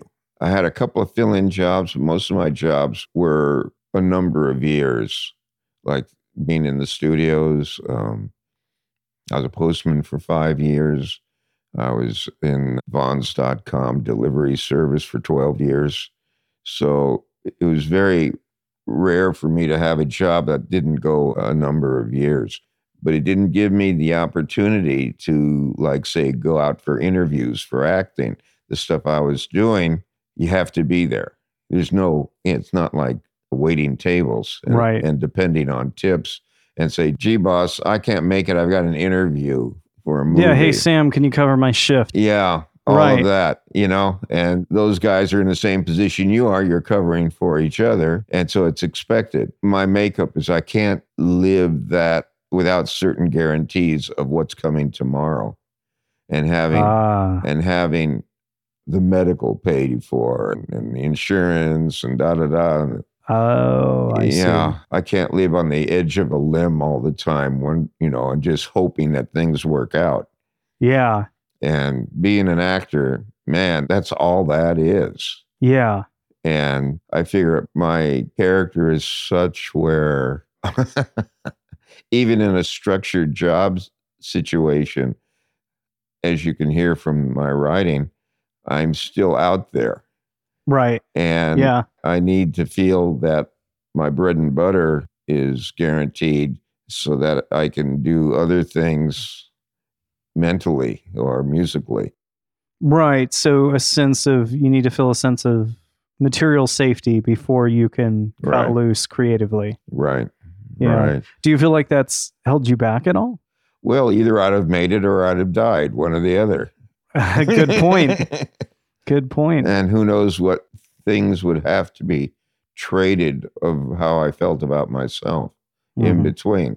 Right. Everything's a trade off. Well, we're going to do this for you, but uh, you're going to have to do something for me. And I'm going, hold on there, partner. Yeah. This only, this, this thing only goes so far. And uh, if you want something like what you're asking for, you're going to have to go to somebody else. hmm And I don't even want to be in the situation where it comes up. Right. It's crazy, but everybody's got their trade offs. Some people, they have no boundaries and everything is up for grabs. hmm Well, I just don't feel like getting grabbed. Me too. We're all in our own world and how we each have to look in the mirror and every morning after plucking out the gray hairs and Hmm. Yeah, I got a few now. I actually much rather be gray than bald, but that's, That's happening true. too. Yeah, and it's interesting because I never wanted to work the kind of hours that I saw other audio engineers working oh, because Oh, yeah. all of the ones that I knew were divorced and estranged from their children because of the 90 hour, 100 hour work weeks and all nights and things like that. But I think that that prevented me from the regularity in that profession that would have led to the kind of credits that would eventually, you know, you work on a hundred things and the thing you don't think's going anywhere, you didn't even think of as the thing you did between the things That's right. that breaks. It's the hot new thing, and then all of a sudden you're the guy who did. that's right. Yeah, You never know. I feel like I'm contradicting what I just said.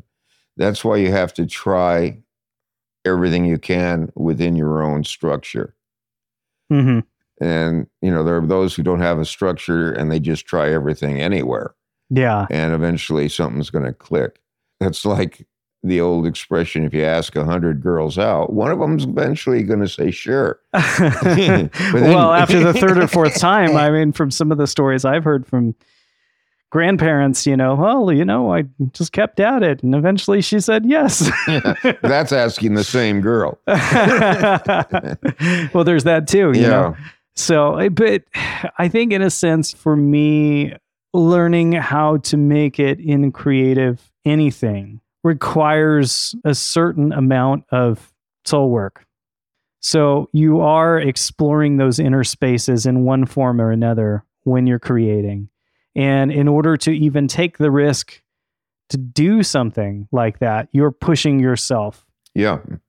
I mean, Sparky's Burgers, the sessions we did for that was a risk for you. That was a big leap.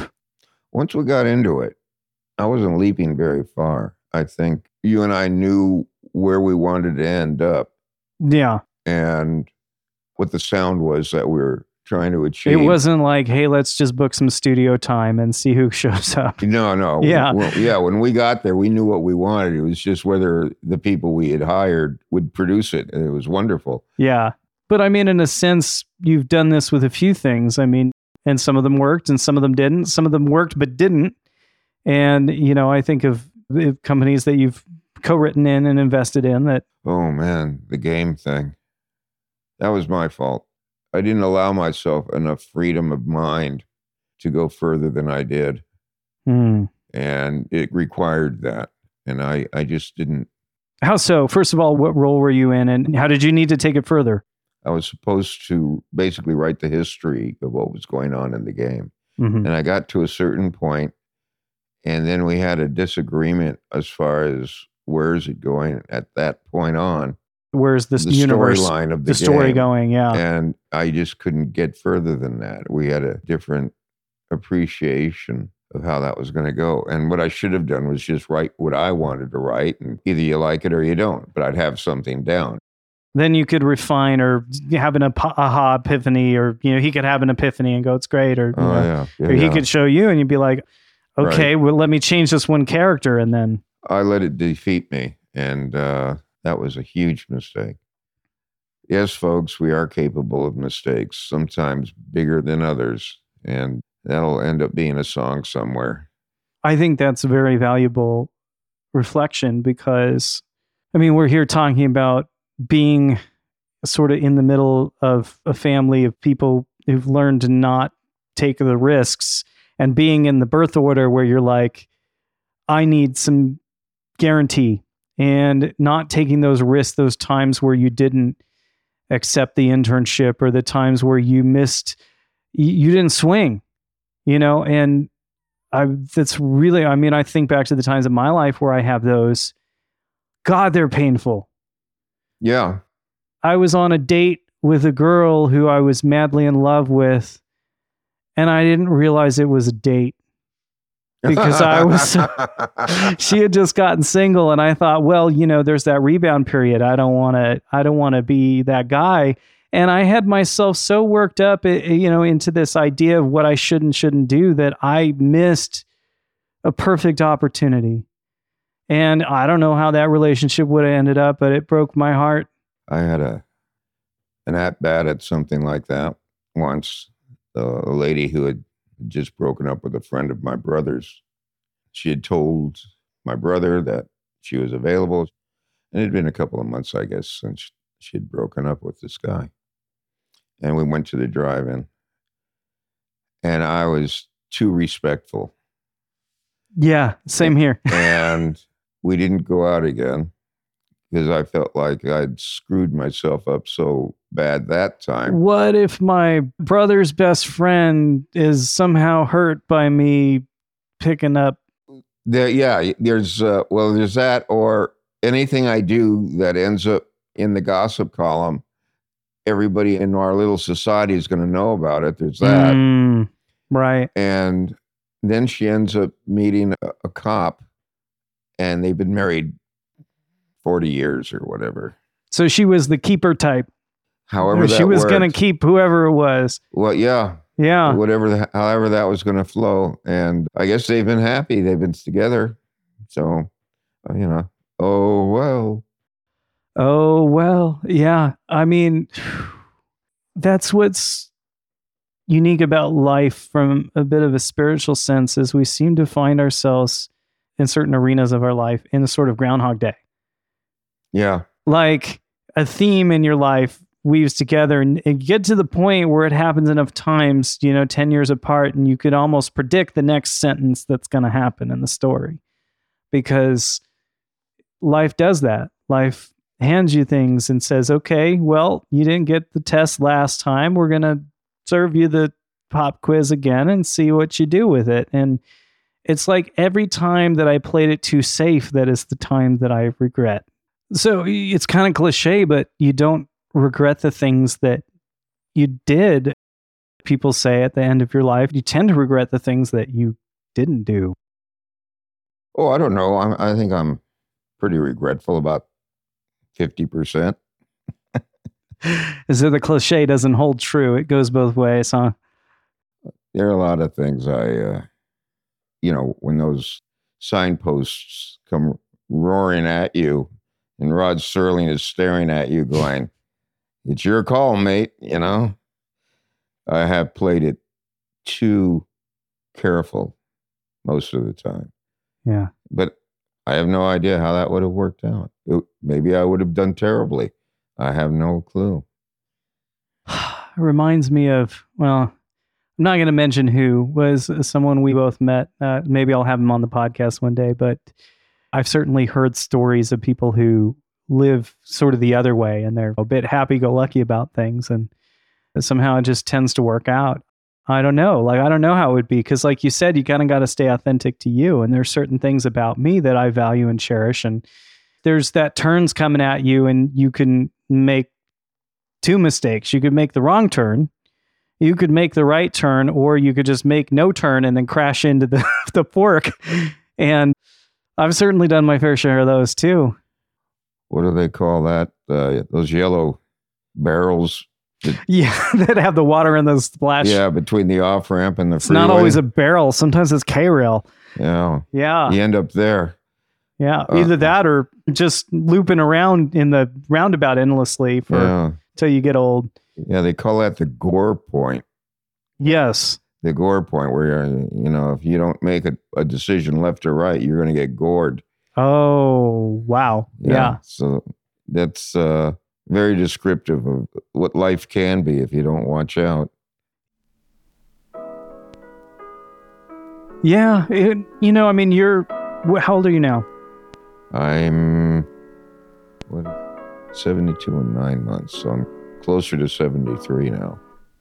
But Mama lets me cross the street and, and go to go to the 7-Eleven and buy her gin and cigarettes. So She'll let you, she won't let you go to Europe, but she will let you go to 7 Eleven. yeah, Well, that's good. That's progress. A big shout out to the Design Science Studio, revolutionary artists who are committed to making a world that works for 100% of light. Take a moment to join us on Substack, languageofcreativity.substack, and consider contribution if you like our show. You know we didn't talk about? Let's talk about the last generation on Earth. Oh, goodness. Last Generation on Earth didn't start out that way. It was called I'm So Tickled. The title being sarcastic, ironic. And then when I was talking to you about throwing that in to build it into a kind of a climate danger poem, and ended up being a song, then it changed into the last generation on Earth. Did we re- release that on Earth Day, didn't we? I can't remember, but we did. We sent We've- it to about 50 different environmental organizations and Right. the hopes that it would get some traction. And eventually, about a year later, earthsongs.world picked it up and shared it. And it's gotten a fair number of views, but I still think it's something that you'd like to get out there more. You, it's on your channel, on your YouTube channel, the soundtrack of my dream. Soundtrack of my dreams. That's a pretty provocative title, The Last Generation on Earth. Yeah, figure we're about there. I don't know if our species is going to live to the end of the century unless it's underground. Hmm. And who knows what the forces of nature would do there. If you're trapped in a capsule of something that's supposed to be concrete in the crust of the planet, which is fluctuating. you had said this you wrote this poem and originally it was a different poem and It was most of the same thing. In the end, it had a I'm so tickled by the stewards. I can't believe they're doing what they're doing. And it was all kind of an offhand jab. Whereas with Last Generation, it goes right to the point. yeah and it's pretty pointed and i think that's the thing that is difficult about the world is that you know as you've talked about wars and history and all those things it's really hard to get large groups of people to take action on something that is so complicated i mean it's how do you boil that down i mean if you had a message that you were trying to give to people It's complicated in the many pieces that are evolved, but it's actually quite simple because of what it is that's affecting those different pieces. It's the same thing. You've got global warming. Every successive year in the last 10 years has been considerably warmer than the previous one. And it doesn't look like anybody's got the desire to do something essential to maintain safety. I just watched a three piece thing on Frontline on PBS on how Lee Reynolds, he was CEO of Exxon. Before he became CEO, the previous CEO had gotten the scientists of Exxon to check out what all the drilling they were doing. This is in the mid 70s. What kind of a footprint it would be leaving on the planet. Yeah. and they said that it was going to leave a considerable warming footprint and that we only had 50 60 years to do something about it and if nothing was done it would we'd end up looking like venus in 100 years so um, you know you have a, a loss of your atmosphere basically Devastated. Like impossible to live through. And this guy who came in, he looked at that and he said, Well, we can't do anything because it's going to inhibit our earnings to the, uh, What? it's going to inhibit our earnings to the stockholders. Oh God. And he put it off and he created a joint kind of group of all the other large oil manufacturers. And they developed the idea this is using the PR people who were defending nicotine for the tobacco companies. Wow. And they said, let's say that all the statistics aren't in yet, and we really can't be sure of what's going to happen in 10 or 20 years. Hmm. And he just said, Sounds familiar. This isn't everybody who says that things are going to blazes. This is just these guys are saying that. Well, these guys happens to be 98.5% of the world's scientists. right. But because of the way American media portrays any subject, even though you have 98% of people saying, this is what the science says here, and a percentage and a half over here says something different, they portray it as being 50 it's 50 50. Yeah.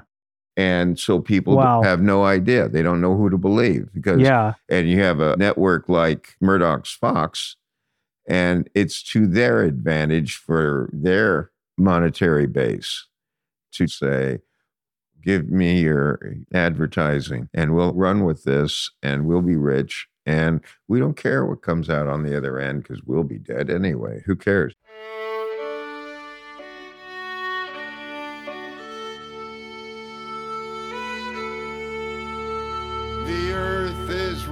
Ravaged and plundered.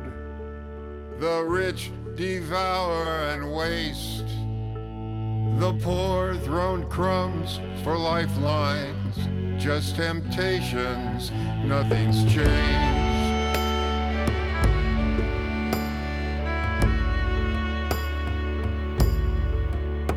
The cycles still all continue. Sex frosted lies in media haze. The top 1%'s corporate welfare, while the rest must pay the freight.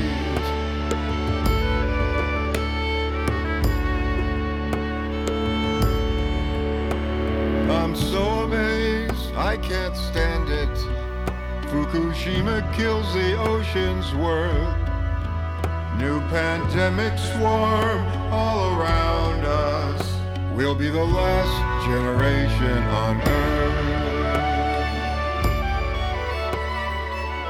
Earth. Wow. How is that even like I understand being amoral, but it's like there's zero I guess self-interest would be like, well, I'll be dead anyway. Like there's zero concern at all for Wow, yeah, you do and you kind of hit that frustrated nail on the head in your song. For sure. Yeah. And, And, it's like speaking to deaf ears in a sense. It's like yeah, yeah. I guess we're just all crisis fatigued, you know. Well, that's what they're hoping for. That's just like with everything else. They figure if they just run the table long enough, everybody will forget about it. I'll look it up and put it in the show notes if you're looking for the name of the Yeah. executive. Or we can find the front line and link it. So you had this idea for a tune and you went to Jim Jeffrey and you, and he co-wrote the music part. Yeah, the- I had the tune pretty much in, but Jim refined it, and I did the lyric as it had to be adjusted uh, a couple of times, not much, word here or there. And I sang it because I couldn't afford to get anybody else. well, and you did a nice job with it. And we did a video too, kind of.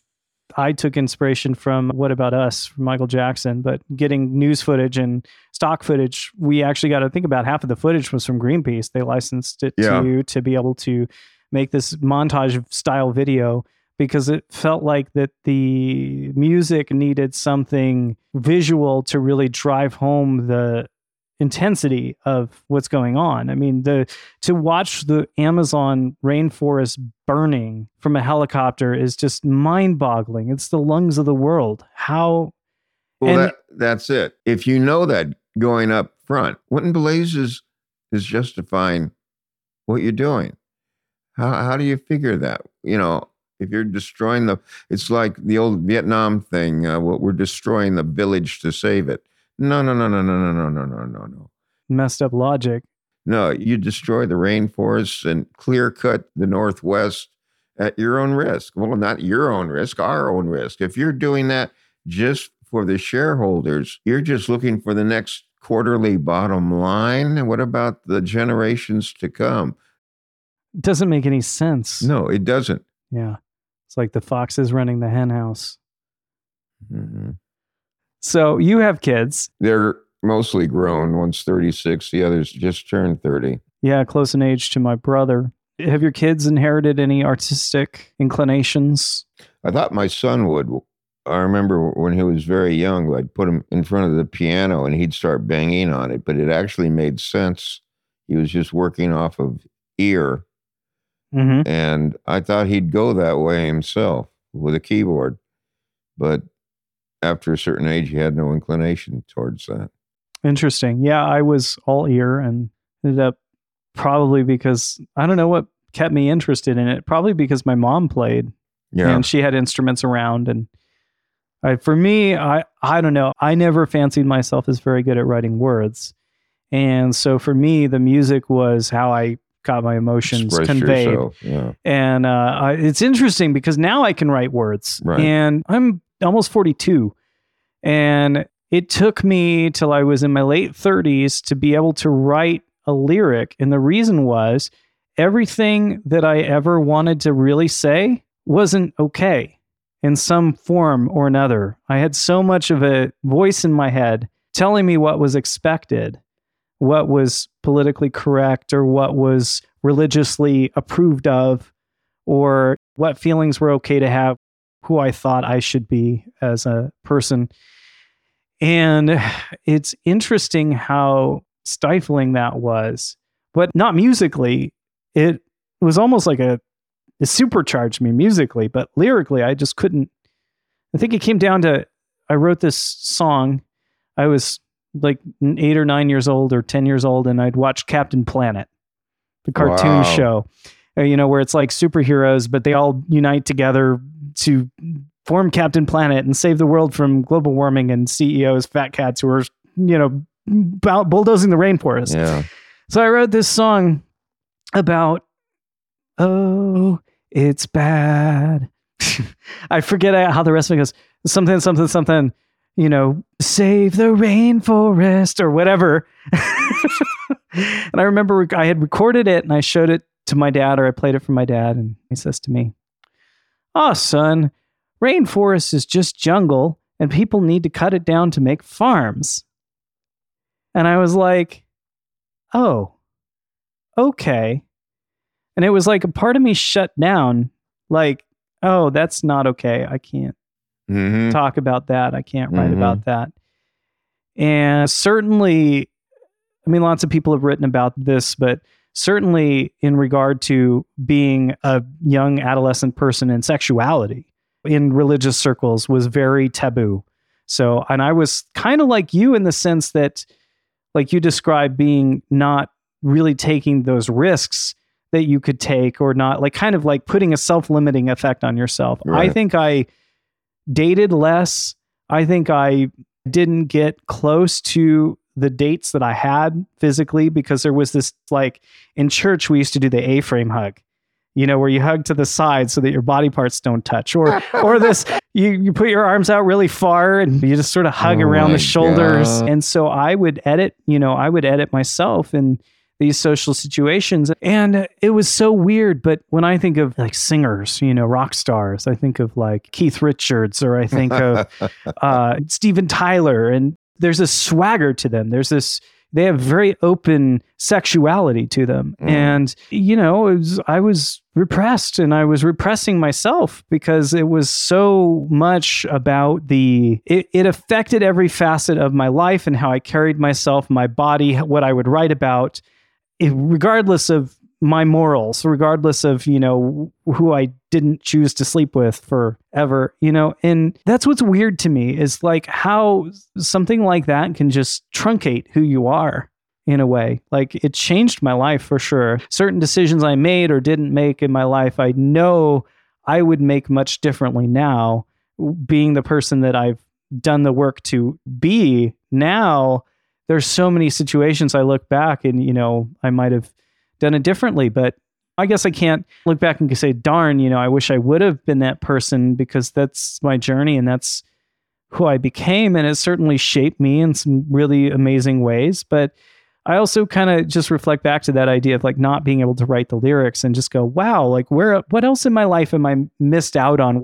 What other parts of my life have I been meant to be or to express or to experience that I've held back or, or not explored? there's kind of like an astrology of society that you've got whatever the societal norm of the day is that you grow up under. And then you have the societal norm of your family, whatever they think is going on. Yeah. And then you've got the societal norm of your peers, which may or may not also include a couple of your family, but you know, the people who you feel free enough to talk to, you know, hoping they won't come down on you. Yeah. And then you've got from all that, you set up how you feel. And sometimes that just leaves you in a box unless you feel so strongly about things that you need to break out. Exactly. But, uh, you know, that's what faces you. And, you know, that's pretty difficult at times. I think I probably succumbed to that pressure more than once.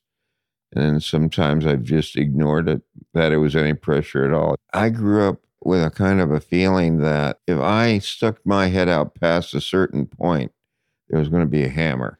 Yeah. I can relate to that. And I'm always looking around to see, okay, where's that coming from?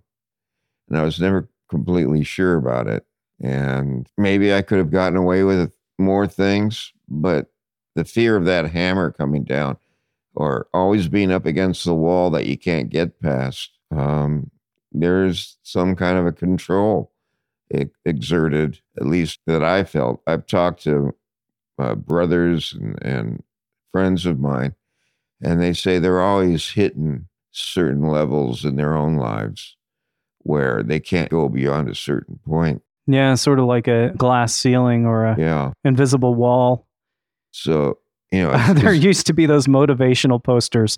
Someone made a demotivational poster and it's got, you know, it's got a bunch of people and somebody's obviously trying really hard at being great at something and it says the tallest blade of grass gets cut first. yeah, cut first because once that's done, everybody else is jamming through.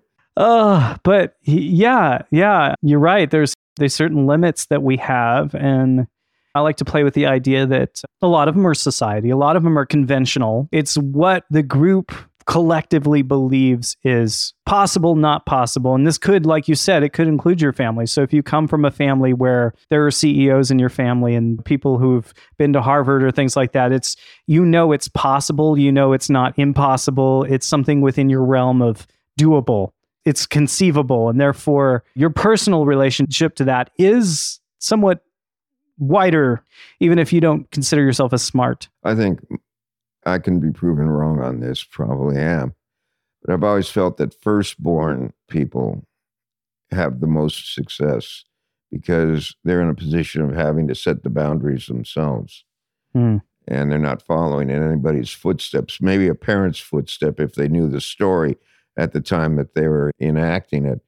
But the firstborn is always the boundary setter. And it, when he realizes that it's all on him, he said, Hey, okay, I'm out of here. Right. Watch my dust. And then it's up to the second and third and fourth to, to figure out whether they can use the lessons of the firstborn. It's interesting They're that there. our parental figures have that much power over us in our later years. Yeah. You know, in my case, I am the firstborn, but I always felt like I lived in my parents' shadows in terms of success. And like I said, you know, our cultural environment as a family growing up in church, it caused me just in my own personality to become self limiting. So I realized when I turned 18, I was like, dang, my parents are cool. Hmm. I could have had way more fun.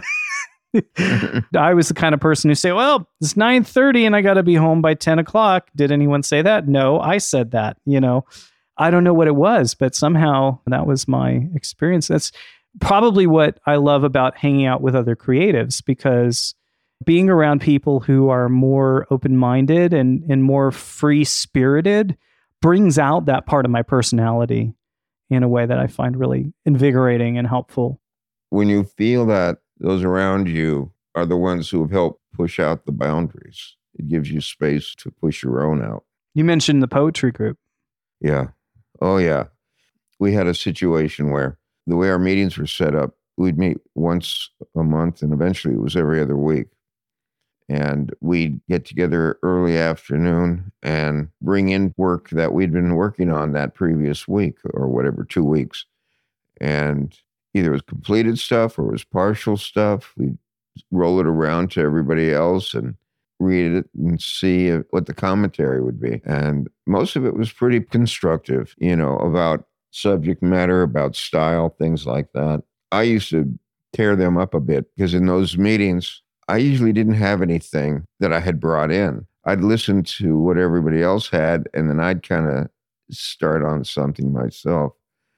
And it wouldn't be copying so much as something someone else had said or something in the style that they had done had opened up a window for me to, oh, well, what if I follow that along? Yeah. And we'd have 10 or 12 people and we'd go around the table and he, I'm usually one of the first and he says, well, what have you got? And I said, well, I don't have anything. I'm, I'm just going to hear and then I'll jot a few things down. By the time they got back to me at the end, because I'm listening to everybody and where they're going and how their styles had changed, that kind of thing. They'd finally get to me at the end, and John Gorham, the leader, he'd look at me and says, Okay, Jack, what have you got? And definitely to blow my own horn, I'd have something that would knock their socks off. And they knew I wrote it at that moment, you know, in that period, long enough for the thing to go around the table. And I'd throw something out there. Everybody's looking at me like, You just did that just now? And I'm going, Yeah, well, you know, you saw me.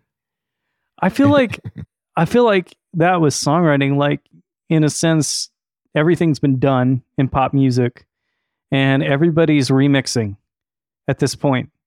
There's really not a lot of original room left within the 12 tone musical system to innovate. Not to say there's not innovation, but in a sense, the various styles that are out there are offshoots of either things from before, like jazz, or like, you know, when Led Zeppelin started playing the blues and made it heavy metal rock and roll. And, you know, Steve Jobs said, good artists copy and great artists steal, right? Yeah. Uh-huh. So I think, in a sense, there's a talent in there, but there's also this sense of learning what it is that you're about and learning about what your life is trying to say in this particular version of it. You know, Wow. I try not to get that far out. Um, sorry, I don't have any joints. yeah. Learning what your life is trying to say. I'm just putting out what I feel in the moment and not trying to necessarily get beyond that, except for maybe something like uh, Last Generation on Earth. That's the longest reach I've ever done, I think. But you got it out there. It's on YouTube. I don't know if anybody's actually looking at it. I've had about 700 and something people listen to it. There was a good handful of comments early on. And after that, it's like nobody wants to leave anything. So I don't know if we've done something wrong in the setup where it's not being presented or they just, oh, okay, and then go on. So I wanted to ask you where Gateway of Heartache came from. Uh, another blonde. it's always a blonde. But I have to tell you, my ex wife, she's a redhead. That's asking for it.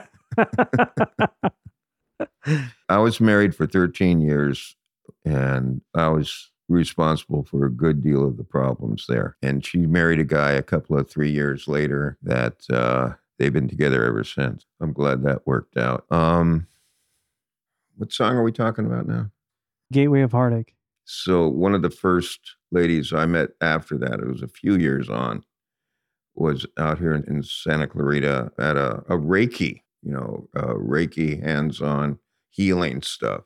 I'd gotten an interest in, and this lady was part of it, and I ended up learning Reiki and got all three books. And I did not know that. yeah, that was like right around 2000, late 90s into 2000, and all that mystical Oriental philosophy, which is kind of cool. And I think so. she was a divorcee with two kids, and my two kids were younger and older of her two kids. Yeah, it was kind of weird how my two kids, age wise, kind of bookended her two kids. We were together for a year. We didn't live together, but we went out and hung together and stuff like that. And sometimes our kids would play together, but that didn't work out. And what a lot of people don't know, there was at some point I was actually living in my car. Oh, really? Yeah, for about six years. That's a long time. But I was working and I was paying child support, and eventually things improved. But it's been kind of touch and go. It's been crazy, but I was still writing. Nothing to keep the juices going, like living in your car for an extended time. And in fact, I it was during that period that I put my poetry book together. So it had its benefits. You're not the only person I know who lived in their car for an extended period of a couple of years or more. just before I cut the rope to go drifting, I went into the mall and got a St. Christopher's medal. That's the one that's supposed to be protective. Yeah, protects travelers. And that night I said, Well, God, it's just you and me. I'll try to take care of the small stuff if you take care of everything else. And so far that's worked out. Mm. Wow. And sometimes I can't always take care of the small stuff, but he seems to extend his reach once in a while when necessary. So I don't care for religion per se, but I feel like I've been taken care of, especially through a couple of heart attacks. So yeah. Gateway of Heartache. Gateway of Heartache was being out on the street, living in my car, and being with that blonde lady off and on, and the frustration of not being able to move off of point zero to get anything else accomplished. Even though at the time I was working, but I couldn't afford an apartment or anything or a room even. And uh, wow. Wow. it's weird. It's weird. Yeah. Yeah, I remember when you sang that to me and you were going through a particular thing that was also pretty difficult and it just it leaped out at me as something that needed to get recorded. Yeah. Reminded me of when we were looking up Johnny Cash and getting reacquainted with his material. This thing he did with Rick Rubin later on in his life that where he Mhm. covered Nine Inch Nails which was a very unlikely cover for Johnny Cash. And he did this cover of the song called Hurt. We also listened to Walk the Line and Yeah. some uh, Ring of Fire. And it was really cool to go into that mode musically to basically do what was the sound alike because the idea is hopefully we can get someone to to play this or license this or use it. But I think more important than that, it was just important that you got to sing it and that you got to record it and put it out there for people to hear. I had no idea that you had lived in your car. Yeah. I did not know that. Yeah. Well, now everybody's going to know it. Thanks, Stephen. Well, and that's what's interesting is like you and I both know that we live in a world where it is not easy to afford the basics. and it's getting even worse now. So, and you know, I remember after the housing crash, Oh, yeah. How many people were living in their car, and there was like sort of this silent, large group of people who were homeless. But you don't want to use the word homeless. I I Um, prefer the term nomadic. I, I had a friend who went through that experience, and you know, he made it like, "Hey, my commute to work is great." Do you remember in 03, things were going pretty bad as well, Yeah, a couple years after 9 11. And I wrote something for me it was an update of Buddy Can You Spare a Dime. Mm-hmm. I'm not familiar. That who is that? Buddy Can You Spare a Dime? That was an old, it was one of uh, Bing Crosby's first hits in the, Thank you. in Yeah. the 30. Okay. And this isn't a song. I could never figure out a tune for it. But I call it Buddy, Can I Tap You for a Buck? Asking for cash is now this is 2003 in September. Asking for cash is a bummer. Panhandling off ramps sure sucks. I'm a guy like any other, more than just down on my luck. Buddy, can I tap you for a buck? None thought my firm would go under. That NAFTA competition struck. Didn't know they'd got our number when suddenly our number was up. Buddy, can I tap you for a buck? My dot com interests scurried when Wall Street hit its flurry. My wife is awfully worried. We just lost the house. Maybe next goes the spouse. Union wage, now offshore dollar a day.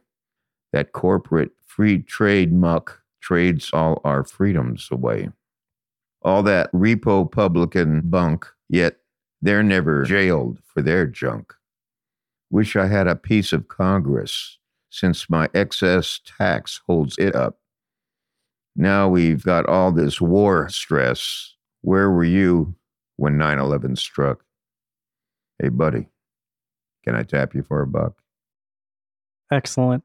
Excellent. Excellent. Thank you for sharing your poetry and your life with us in this interview. It's been wonderful to get to know you more. And I already know you pretty well. So I'm really glad that we kept taping. Is there anything else that you wanted to share? Buy bonds. yes. Yeah, we're there again, aren't we? There's my poetry has been placed on Jaxsongs.com. jaxsongs.com. Yeah. And then you are on YouTube, the soundtrack of my dreams, and Spotify. And by the time this is releasing, your album, The Clear Lake Sessions, your EP will be out with your jazz standards that we recorded pre pandemic, as well as uh, a piece that you wrote called Gateway of Heartache. Gateway of Heartache. I'd like to read something before we go. It's a poem I put out back in 1971. So I was still in the military. It's called A Time to Write. This is for you guys thinking about doing that. To write is to be. To act is but to be seen. To be seen is just a passing moment, scarcely a pebble's ripple in time, a rapid, continuous thing. But to write is to give ideas, ideas that live on their own, keeping pace with the flowing stream of time, reaching out for immortality. Jack T. Leyton, thanks for being on the Language of Creativity podcast. Please check out his work at his website, jaxsongs.com, J A X S O N G S.com. And we hope to get out many, many more in the near future. Thanks for trusting me with your beautiful collaborations, and hopefully, we can get more of them to music and to recording. Thank you, Stephen. It's been an adventure the whole way through. I've really appreciated your helping me out with all this stuff. please check out languageofcreativity.substack.com and please send us a review on Apple Podcasts or wherever you get your podcast. Share it with your friends, and that will help others find us as well. And I'm Stephen Levitt, and this is the Language of Creativity podcast. Locked in the gateway of heartache. Locked in this hellgate from having you.